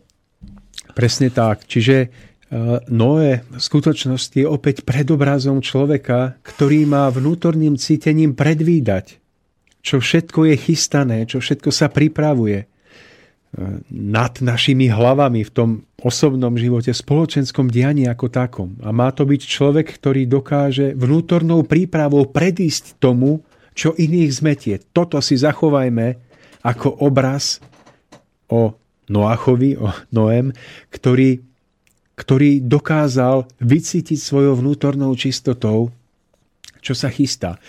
Zaujímavé na tomto príbehu je aj to, že podľa Biblie zachránil aj mnohé živočišné druhy.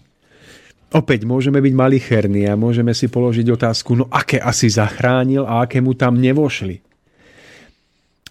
Keď sa na to pozrieme z toho hĺbšieho hľadiska, tak tak čo to znamená, že Noé zachránil živočišné druhy? My môžeme povedať, že človek, ľudský duch, ľudská bytosť, ktorá je vnútorne veľká, ktorá si zachová svoju podstatu, svoju duchovnosť, takže je veľkým obohatením pre celú prírodu. Pre tisíce a milióny živočíšnych druhov.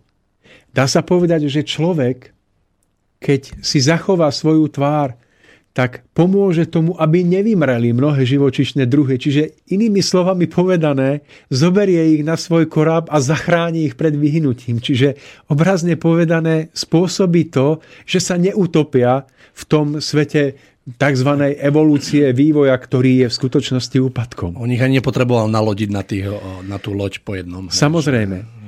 Čiže dá sa povedať, že mnohé tie živočišné druhy sú spojené s ľudským bytím ako takým. Pretože živočišné druhy sú hierarchicky tak trošku pod vplyvom človeka. A zase ten človek, ktorý dokáže byť človekom, nechá týmto zvieratám žiť. Dokáže naopak ešte ich podporiť v ich prírodzenom vývoji. Čiže obrazne povedané zoberie ich na ten koráb, na ktorom ich zachráni. Dá sa povedať, že ich zahrnie pod vplyv svojho ducha, svoj, svojej duchovnej veľkosti. A tým ich zachráni pred vyhnutím. Čiže tu nejde o to, či Noé ich na palubu zobral toľko, alebo onakoľko, alebo či aj dinosaury alebo či iba samičky, alebo samcov, to je všetko bezvýznamné. Významné je pochopiť, že človek, ktorý je tým, ktorý má byť zachránený, ktorý má ten vnútorný potenciál ostať sám sebou, je obohatením aj pre celý prírodný a živočišný svet. Čiže obrazne povedané, berie celú prírodu pod svoju ochranu. Čiže dá sa povedať, že ich pozýva na tú loď, ktorá má byť zachránená, ktorá má prejsť očistou. Takže Noé je jeden veľký a krásny príbeh o nás, o každom jednom z nás a nazdávam sa, že Veľmi aktuálne. je krásny, pretože je tam aj krásne opísané to, ako sa Noé nakoniec po tej obrovskej potope, keď videl, ako všetko okolo neho padá, ako je podlieha víru, nečistoty, ako dokázal potom vyhliadnúť prvé lúče teplého slnka, alebo prvé teplé lúče slnka a dokázal vnímať začiatok toho nového. Dá sa povedať, že Noé, to znamená človek, ktorý dokáže mať to, čo Noé mal v sebe, Takže je človekom novej doby. Mm, či už to berieme v tom nejakom duchovnom obraze alebo aj pozemskom, je človekom, ktorému je pridelená budúcnosť tejto zeme. A tak ako on e, posielal holubicu alebo nejakého vtáčika e, k vzdialeným brehom a keď mu potom doniesla v zobáčiku plnú zele, prvú zelenú ratoles, tak vedel, že už pomaly môže vystúpiť z lode a môže tam vypustiť aj všetky živočišné druhy, tak to je nádherný príbeh ako človek, ktorý prečká celú túto dobu, potom sa môže tešiť z nového začiatku, ktorý, ktorý mu bol zaslúbený. Takže Mario, toľko k samotnému príbehu o, o Noachovi. Tak ja som veľmi rád, že to oznelo práve v tejto podobe, pretože pre mňa je to veľmi pekné, keď ste to takto vystihol a že, že sa poukázalo, že ten príbeh vôbec nie je taký všetný, ako sa možno na prvý pohľad zdá, ale že naozaj v sebe ukrýva veľkú múdrosť, ktorá ešte konec koncov je úplne aplikovateľná na dnešnú dobu. My sme sa úplne v niečom, ako keby v ničom nezmenili a my furt okola prežívame to isté a nie, nie sa poučiť. Takže verím, že tentokrát to možno zvládneme. Takže naozaj som veľmi rád. Neviem, či si dáme ešte takú prestávočku a po nej sa vhupneme do poslednej tretiny. Dáme si ešte... A nejaké maily by máme, máme, no Dobre, tak, tak si dáme, chcel, takže... dáme si ešte kratučko zrekapitulujem, dáme si skladbu a potom si dáme maily, uh-huh. ak môžeme. Dobre. Takže takže tak. Uh, vidíme, že aj Daniel, aj Noé počúvali vnútorný hlas, môžeme vidieť, že majú niečo veľmi spoločného, dokonca ako by sa jednalo o jedného človeka prejavujúceho sa v dvoch rôznych podobách, ale v skutočnosti by šlo o toho jedného istého človeka. Takže ja by som veľmi prial nám, tak sebe, ako aj každému z nás, aby aby sme dokázali tento príbeh poňať nie iba tak, že teraz si povieme, no zaujímavé, no tak áno, áno, niečo na tom je, ale aby sme dokázali si vytvoriť ten, ten pevný korab v nás. Aby tento príbeh bol výzvou alebo Oživením. apelom, apelom pre, pre to pochopenie, že tak ako ten Noé tam zápasil s tou vodou, tak my zápasíme v tomto istom obraze s vodou iného druhu, s tou, s tou vlnou tých splaškov a toho všetkého, čo prichádza na pocitovej úrovni. Aby sme si zatúžili prežiť to, čo prežil Noé. Že s jeho túžbou po čistote dokázal robiť veci, nad ktorými sa iným pozostavoval rozum, pre ktoré bol vysmievaný, ale ktoré on urobil, lebo mu to vnútorný hlas tak radil a ktoré sa ukázali byť v tej chvíli najdôležitejšej, tým najdôležitejším, čo on mal spraviť. A vo chvíli, keď tí, ktorí sa mu vysmievali, videli, že on má pevný koráb a oni sa topia, možno si veľmi želali, Noé, zober nás na palubu, zachráň nás. Ale on vedel, že nikoho z tých, ktorí sa mu posmievali, nesmie zobrať, pretože by tým spôsobil pošpinenie toho nového, toho nového začiatku, na ktorom, v ktorom mal on stáť ako, ako prvý. Čiže skúsme tento príbeh poňať v duchovnom obraze a pochopiť správne, čo bolo tou potopou a čo je tou potopou dnes. Pochopiť správne, čo to znamená, aký význam v živote má počúvať vnútorný hlas. Na tomto celom príbehu ani tak nie je úžasné to, že, že Čo sa vtedy to bola voda, dnes sú to myšlienkové formy žiadostivosti rôznych.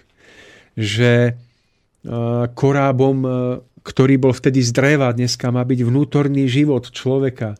Ale na tomto všetky, všetkom je pre mňa osobne najfascinujúcejšia jedna vec, ktorú som už spomenul, že on dokázal počúvať vnútorný hlas a že dokázal na základe vnútorného hlasu urobiť niečo, čo bolo v očiach iných ľudí úplne divné, hlúpe, smiešné, hodné opovrhnutia, čo sa neskôr ukázalo ako to, vďaka čomu prežil on a mnohí iní, a čo sa neskôr ukázalo ako to, po čom tí, ktorí sa mu posmievali, neskôr najviac túžili. Toto je perla celého príbehu. Pretože e, dnes sa vám môžu smiať, keď si dáte e, vy, milé ženy, pekné šaty, sukňu. Keď si chcete zachrániť v návale špiny svoj stud, svoju čistotu, môžu sa vám smiať, ale vy viete, že tým staviate koráb svojej čistoty, ktorá vás povznesie nad oceány nízkosti, myšlienok od iných mužov, ktoré by vás znečisťovali, pošpiňovali do bahna – a vy viete, že tento koráb máte stávať, hoci tomu ešte nikto nerozumie, lebo nevníma vnútorné deje. Vy viete, že to máte urobiť, lebo vďaka, aj vďaka tomu bude, bude vaša duša nesená na vlnách špiny. A sú tisícoraké podoby, v ktorých má muž, žena prejaviť to, že počúva vnútorný hlas. Že stavia koráb na súši aby sa neskôr ukázalo, aký hlboký význam v tom spočíval. Ďalšia krásna skladba so židovskou tematikou. Dajme si ten, ten eh, Izrael z, od moj, z filmu Mojžiš.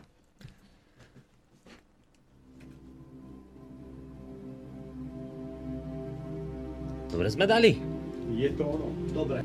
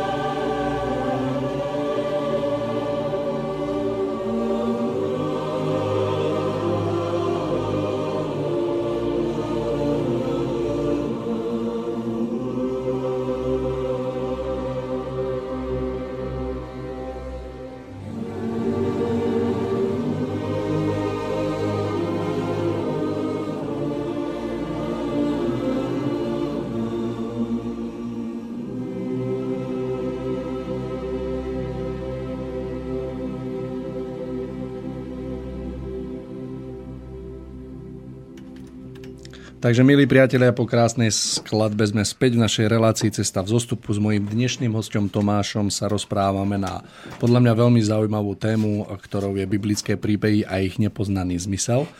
Hovorili sme o príbehu e, Daniela, o príbehu Noého, Noacha. Noacha, dobre, Noacha. E, priznám sa, že pre mňa veľmi, veľmi užitočné a veľmi tak krásne príkladne vysvetlený celý ten zmysel ktoré tieto príbehu majú. My sa máme posledných 20 nejakých 7 minút do konca. Ak môžeme, Boris, pozrieme mm-hmm. sa, máme tam nejaké maily. Takže... Máme tu, máme nejaké mailiky. Tak začneme najskôr od mailom od Jozefa. On píše z Anglicka. Mohol Noé žiť 900 rokov? Pred tisíc ročiami ešte nebola natoľko vyvinutá individualita, čiže ľudia sa natoľko nestotožňovali so svojím fyzickým telom ako my teraz. Ale vedomie duša bolo ešte akoby rozprestrené medzi skupiny ľudí. Čiže človek sa oveľa viac cítil ako súčasť komunity, národa alebo svojho rodu. Čiže veľmi pravdepodobne to je tak, že starovekí muži, o ktorých sa píše, že žili stovky rokov, tak je to myslené tak, že celý rod generácie z oca na syna, vnúka a tak ďalej žil napríklad 900 rokov a keď zomrel posledný potomok tohto roku, tak sa, e, tohto rodu, tak sa povedalo, že Noé zomrel. Čiže meno Noé v tomto prípade označuje celý rod Noéovcov, podobne s Matuzalomom a inými. Tak som to niekde videl vysvetlené Emilom Pálešom, myslím, že je to v jeho knihe. Tak, to je prvý mail. Tak. Áno, súhlasím s tým, môže to tak skutočne byť. A zároveň opäť prikladám ten dôraz na to, aby sme spolu s týmito poznatkami zároveň, zároveň vnímali tú zlatú perlu celého toho, tohoto príbehu. A stále pripomínam, že by bolo dobré, aby bol Noé, Noach v našom obraze stelesnení muža, ktorý dokáže ísť do neznáma s dôverou v svoj vnútorný hlas a ktorý dokáže robiť veci, ktoré na prvý pohľad sa môžu javiť ako smiešne a hlúpe, ale ktoré sa neskôr ukážu ako tie, ktoré dokážu vrátiť alebo zachrániť život. Tak a ešte ten druhý mail máme od Martina z Ružomberka. Zdrav... Martina, pozdravujeme. Zdravím vás. Páni, páči sa mi, ako rozoberáte staré biblické príbehy. Je smutné, že v súčasnosti sa učia žiaci na dejepise či náboženstve dejiny len z pohľadu kedy a kde, ale zjavne bez hĺbšieho pochopenia súvislosti a už vôbec bez odkazu pre súčasnosť. Potom sa nečudujme, že po pár rokoch si už nič nepamätajú. Prečo aj keď z toho nemá kvôli takým povrchným, prečo aj keď z toho nemá kvôli takým povrchným a hlavne nepochopeným výkladom pre svoje žitie žiaden úžitok. Ani mňa nebavil dejepis a náboženstvo, pretože som okrem historického odkazu nemohol vnímať obrovský význam pre svoje bytie. Preto bravo páni, takto to treba robiť. Váš verný, ale aj kritický poslucháč Martin napísal. No. Tak ďakujeme za takýto pekný mail. Ďakujeme, Martinovi. ďakujeme Martinovi. Ja si myslím, za... že je to presne vystihnuté v tom, že my vieme veľmi veľa nepodstatných vecí. My môžeme sa baviť o tom, či to bolo 4,5 tisíc, či 4 je to úplne nepodstatné. Tá hodnota príbehu si myslím, že spočíva práve v tom, a práve v, v, tej, v tej takej hĺbke a na túto hĺbku nemá, myslím si, že dosah ani to, či to bolo pred 7 tisíc alebo 5 tisíc rokmi, to je úplne jedno. Takže naozaj, že aby sme sa sústredili ako v živote na, ten, na tú podstatu toho celého príbehu, nie je to, kedy sa ano. udial. To, mimochodom, to sa dá zistiť, že, že Noé žil zhruba 956 až 1906 rokov vlastne v, pred našim letapo, letopočtom podľa židovského kalendára, ale zase o čo ide? Hmm. Toto sú informácie, ktoré nám nepomôžu. Aj dnes máme mnohé skupiny ľudí a my možno, že nezriedka patríme k ním, že keď počujeme o, príbehoch e, Ježiša Krista, keď počujeme o jeho živote, tak hm, nezriedka sa nám stáva, že sa zaoberáme tým, že či naozaj z tej hrobky vstál, alebo nevstal, alebo či jeho telo ukradli, alebo či tam, kde kvapkala krv, či, či ja neviem, takéto veci rôzne.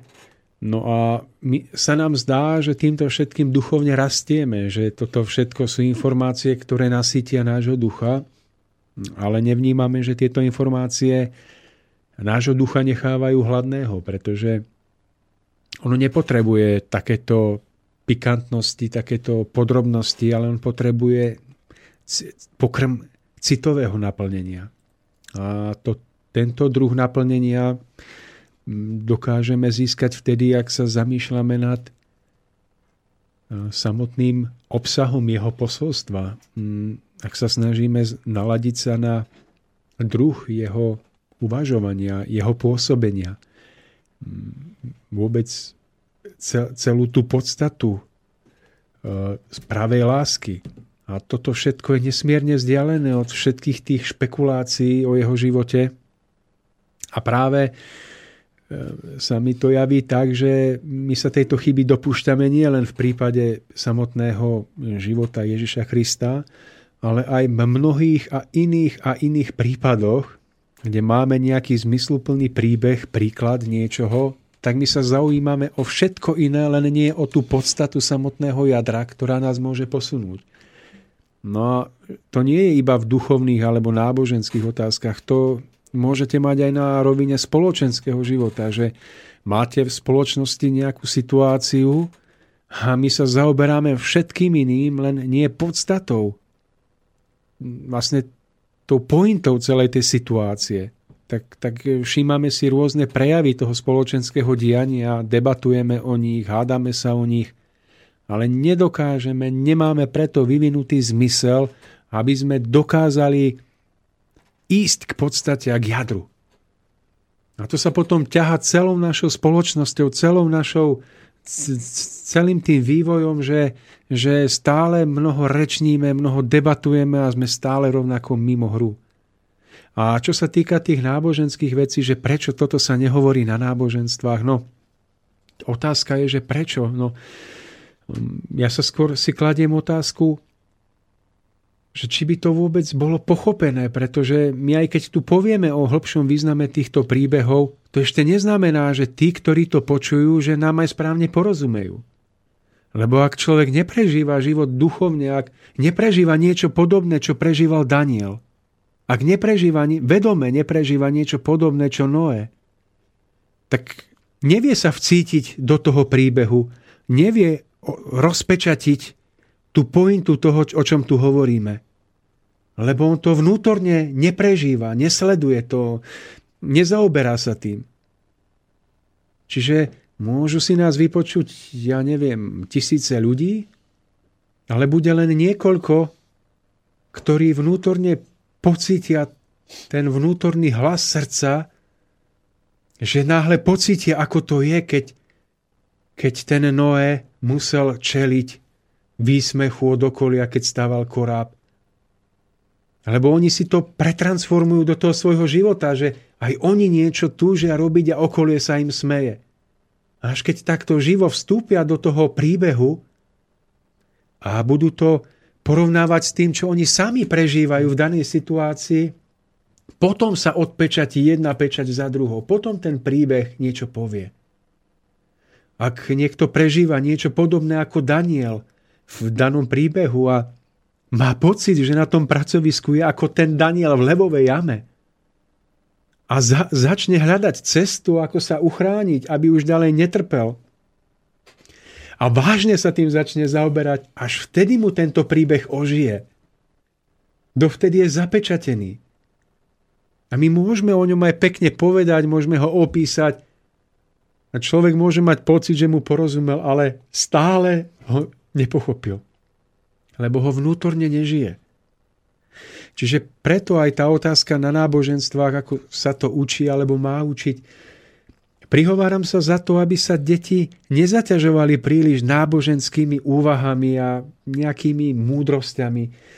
Skôr naopak, deťom treba umožniť, aby prežívali svoj život v ich detskosti so všetkým, čo detsko prináša, naplno. Aby poznávali prírodu, prírodné zákonitosti, diania, pomaličky poznávali medziludské vzťahy. A aby potom postupne boli privádzaní do toho života hlbšej duchovnej symboliky, starých príbehov, aby, aby sa o tom dozvedali úmerne ich duchovnej zrelosti.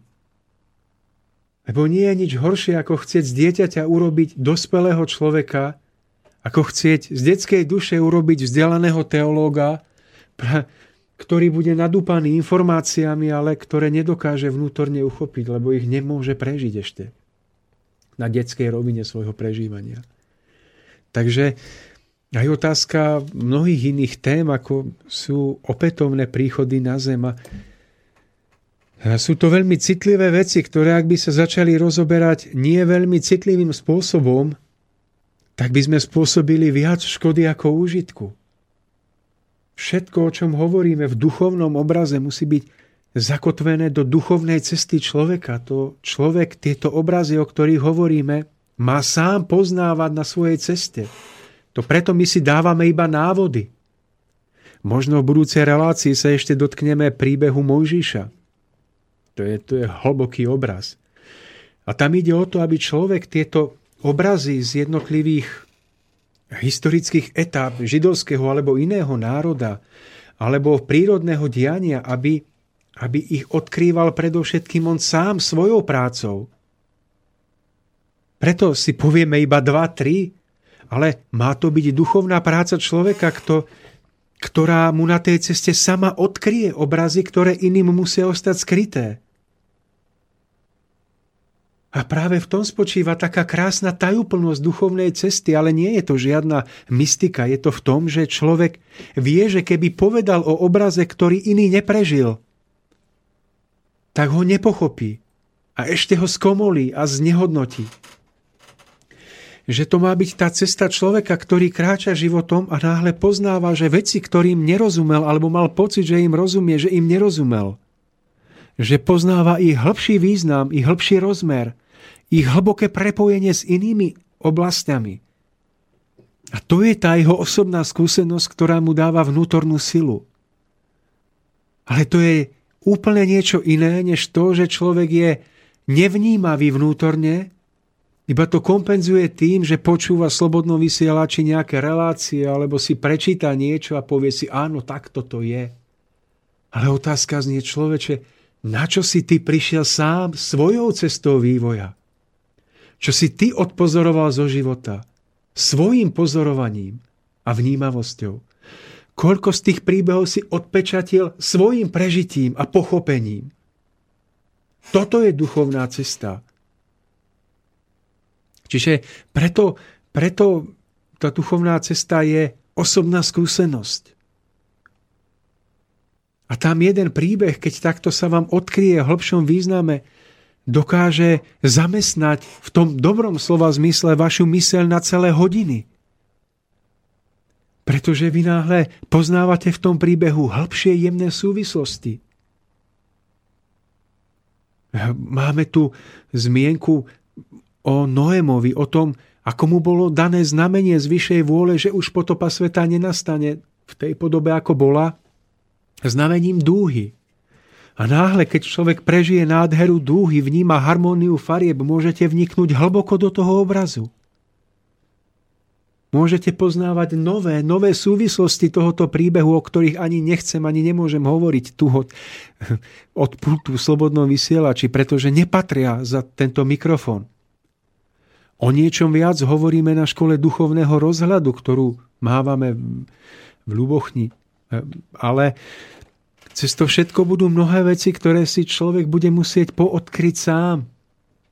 Sú jednoducho dané vyššou vôľou, aby ich odpečatil iba ak prejaví vlastnú vnútornú námahu.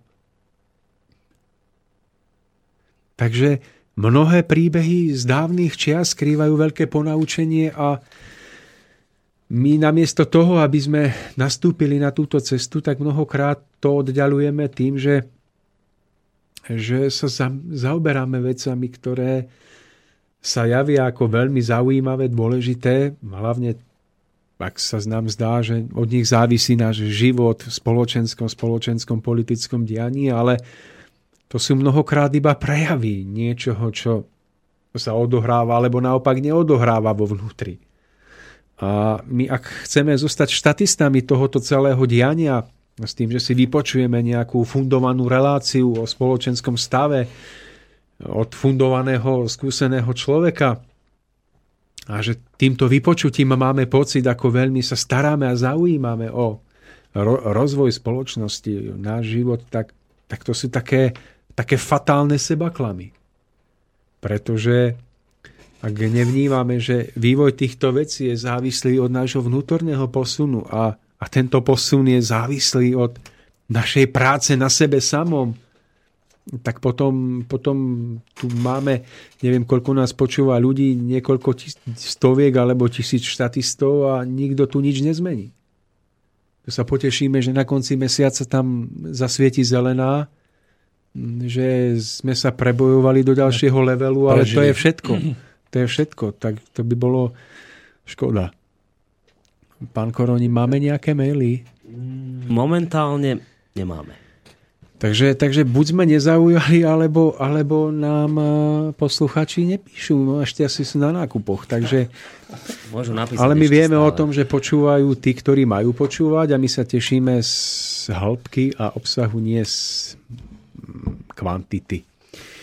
Mario, tak e, chcem sa ešte vás opýtať, ako vy teda vnímate vôbec tieto príbehy z histórie a z Biblie z vášho osobného pohľadu. Ja to, ja to vnímam tak, že každý, každý jeden príbeh, ktorý som z tých minulých čias počul, tak eh, sa ma vždycky dotkol a dokázal ma osloviť, ale naozaj to prichádza iba vtedy, keď človek sa zamyslí nad tou podstatou toho, čo chcelo byť povedané, že, že to ako nepríjma iba ako vedomosť, že toto niečo sa udialo niekedy v minulosti, ale že sa snaží nájsť naozaj hĺbší zmysel. A práve tieto príbehy eh, z tejto dávnej minulosti a práve z obdobia okolo okolo všetkých tých ľudí, ako bol Možiš, Ježiš a Ježiš samotný, tak naozaj sú, sú, sú tak, tak, tak hodnotné pre mňa, že naozaj jedným príbehom sa dá vysvetliť ako keby všetko v živote. Hej, to znamená aj na týchto príbehoch, ktoré ste vy sám teraz e, rozoberal, tak pre mňa bolo naozaj fascinujúce, že som mal možnosť počuť takýto pohľad na tieto príbehy, pretože nechcem povedať, že, e, že sa poviem príklad, to, že poznám ten príbeh, že sa viaže iba s tým, že viem, že niečo také sa stalo alebo že sa udeje, ale že to naozaj má takú veľkú, veľ, takú, takú hlbokú myšlienku. Ale priznám sa, že pohľad, ktorý ste práve dneska odprezentoval, bol pre mňa takým, takým novým v rámci toho, že ako, ako je ako je to úplne dokonale možné aplikovať na dnešnú dobu a že vlastne sa dá tým príbehom povedať rovnako, rovnako, ak nie ešte viac, práve v tomto období, ktoré zažívame, oproti tomu obdobiu, ktoré kedysi ľudia prežívali. Ako keby hodnota toho príbehu je e, ďaleko aktuálnejšia práve pre dnešnú dobu a pre nás ľudí, ktorí sme tu práve na tejto zemi. Takže e, tiež si myslím, že akoby správne porozumenie a tá aplikácia v tom, v tom našom živote má pre nás ten význam. Hej, že vyvinúť takú tú námahu na to, aby sme to smeli, a vedeli správne porozumieť a použiť do toho života, aby to malo osoch ako pre nás samých, tak aj pre naše okolie. Takže toto vnímam ako veľmi podstatné. No a obávam sa, keď sa tak e, rozhľadám okolo seba, že naozaj alebo si tak želám e, veľmi veľa takéhoto správneho porozumenia v týchto, v týchto vetách a v týchto príbehoch a aby sme to vedeli naozaj dať do svojho života presne tak, ako to bolo či už autorom alebo toho prežitého myslené. Takže ja, ja som naozaj rád a verím, že aj poslucháči dokážu oceniť význam tejto relácie z toho pohľadu, že sme sa pokúsili, respektíve vy, sa naozaj eh, pozrieť na to troška ináč a troška tak do hĺbky a vytiahnuť na povrch ten, ten zmysel a tú takú podstatu jednotlivých príbehov. Mario, ja sa, a milí poslucháči, veľmi teším, že ak niekedy ešte bude nám to dopriaté a verím, že bude, lebo nie všetkým dňom koniec, takže sa stretneme aj pri pokračovaní tejto témy. Ešte som e, slúbil, že by sme si povedali niečo o Mojžišovi, o jeho úniku alebo o jeho exoduse e, z egyptskej zeme. Takže to je veľký príbeh veľkej cesty človeka, ktorý ani tak nesúvisí s osobou samotného Mojžiša, ako je obrazom duchovného vývoja, duchovnej skúsenosti človeka ako takého. Ale starý nový zákon je doslova pretchnutý takýmito príbehmi. To môžete čítať v Novom zákone o tom, ako apoštol Peter chodil po mori, po vode. A odhliadnime od toho, či sa to fyzicky dá alebo nedá ale aký to má hlboký obrazný význam. chodiť po vode, čo to znamená, keď sa začal topiť, čo to znamená, keď keby dôverovala, nezačal sa topiť. Čiže toto všetko má svoj hlboký význam a toto všetko dávam iba ako také motívy alebo podnety preto, aby ľudia sami začali skúmať a hľadať. Pripomínam, že my s pánom Mišovie sa snažíme viesť školu duchovného rozhľadu. Táto škola prebieha aj v Českej zemi pod vedením alebo prednášaním iných ľudí, než sme my s pánom Mišovie. A na tejto škole sa dá ísť o niekoľko úrovní hlbšie, alebo vyššie možno sa dá povedať, v daných témach, než sa dá tu vo vysielači, pretože mm, vieme o tom, že nás môžu počúvať najrôznejšie spektrá ľudí a my musíme mm, našu tému tomu prispôsobiť. Ale na škole duchovného rozhľadu sa dá predsa len viacej zavnímať, akí ľudia tam sedia, akí ľudia a do akej miery dokážu ísť v pozorovaní tej, v rozvíjaní tej téme ďalej samostatne. Takže ak budete mať záujem, je možnosť túto školu navštevovať. Zatiaľ je to tak, ako už som spomínal, že ten, ten prvý cyklus je je viac menej naplnený. Už prebehlo 7 vyučovacích dní a tá téma sa posunula, takže zvažujeme, ak by sa našlo viacej ľudí, otvoriť novú, novú skupinu alebo novú tzv. triedu. Ale to bude závisieť od toho, koľky ľudia sa nájdu, pretože ehm, je potrebné, aby tam bol dostatočný počet ľudí. A je veľmi ťažko zapájať už do tohto rozbehnutého vlaku úplne nových ľudí, pretože tých 7 vyučovacích dní to je 7 krát 5, 7 krát 6 vyučovacích hodín, to je už dosť veľa, aby tí noví ľudia úplne nestratili kontext toho, čo predchádzalo. Takže... To už by bolo aj zbytočné doháňať. Treba mm, takže uvidíme. No. Takže v každom prípade, ak budete mať záujem buď u nás alebo v Čechách, môžete mi dať vedieť a buď ak to bude u nás, tak viem vám poskytnúť informácie ja s pánom Mišovie. Ak to bude v Čechách, vieme vám dať kontakt na, na ľudí, ktorí to majú na zodpovednosti. Ja mám veľkú radosť, že, že táto škola prebieha, pretože my s pánom Mišovie a verím, že aj naši žiaci sa na to veľmi tešíme a je to jedna z najhodnotnejších eh, udalostí pre mňa osobne v priebehu daného mesiaca pretože tak ako prichádzajú ľudia z rôznych končín, Slovenska, už aj Moravy, aj Česká, tak dá sa povedať, že v tom naladení vzájomnej nechcem povedať harmónie, aby to zase nevyznelo príliš tak e, rúžovo, ale alebo ezotericky, ale v takom vzájomnom pochopení. Tak sa dá mnohé duchovne načerpať a zároveň nám to pomáha otvoriť sa tak, aby sme tú danú tému mohli prehlbiť a predostrieť spôsobom, ktorý niekedy aj nás, pánom Mišovie, prekvapí, že, že čo všetko sa v tých obrazoch a v inšpiráciách, inšpiráciách dá načerpať alebo prijať. Takže niekedy sa aj my s pánom Mišovie z tej danej školy naučíme niektoré nové poznatky. Ale ako hovorím, nie je to škola, ktorá by garantovala neomilnosť povedaného. Nie je to škola, ktorá by mala oberať ľudí o samostatnosť. Práve naopak snažíme sa, aby si naši priatelia a spolužiaci uvedomovali našu ľudskú obmedzenosť a aby to, čo na škole hovoríme, skôr vnímali ako podnety pre ďalšie vlastné skúmanie a niekedy aj spochybnenie toho, čo hovoríme. Pretože my sa snažíme zakotviť otázniky, zakotviť túžbu po ďalšom hľadaní. A to, aký obraz si ten daný človek utvorí, je plne ponechané na jeho osobnú zodpovednosť a dá sa povedať aj, aj na jeho vlastnú zrelosť. Každý je potom zodpovedný sám za seba, za to, ako vyformuje svoje vnútro. Takže Mário, máme 5 minút do konca. Ja navrhujem pomaly ukončiť túto reláciu. Takže a... sa toho chytím, ak môžem. Chyťte. Takže milí priatelia, ja som naozaj veľmi rád, že som tu smel dneska sedieť a sprevádzať vás touto reláciou. Som veľmi rád, že moje pozvanie prijal, prijal Tomáš do tohto štúdia, že sme sa smeli porozprávať. My sa vzájomne pozývame. Teraz. Vy pozvete mňa, ja vás a sme tu. Hej, a mne sa to tak páči, keď to môžem z tejto moderátorskej pozície takto povedať. Takže naozaj veľmi, pre mňa veľmi, veľmi uh, bohatá téma. Som rád, že odzneli uh, vlastne tieto postoje a pohľady na, na udalosti, ktoré sa udiali veľmi, veľmi ďaleko.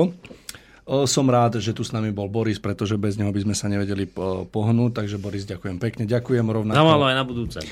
Ďakujeme pekne. Ďakujem našim dvom poslucháčom, ktorí nám tu poslali. Dvom píšucim. No, možno boli, možno boli iba dvaja celkovo a 100% zásah. No a milí priatelia, ja už len pripomeniem, že vidíme sa 13.5. na budúci týždeň v piatok, kde bude moderovať reláciu Tomáš. Bude tu mať veľmi zaujímavého hostia. Ja sa na to tiež teším.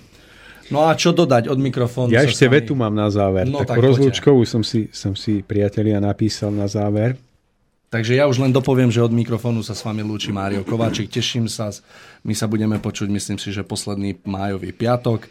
No a už na záver úplný odozdávam slovo Tomášovi, aby prečítal tú vetu, ktorú chcel prečítať. Takže Tomáš, máte slovo.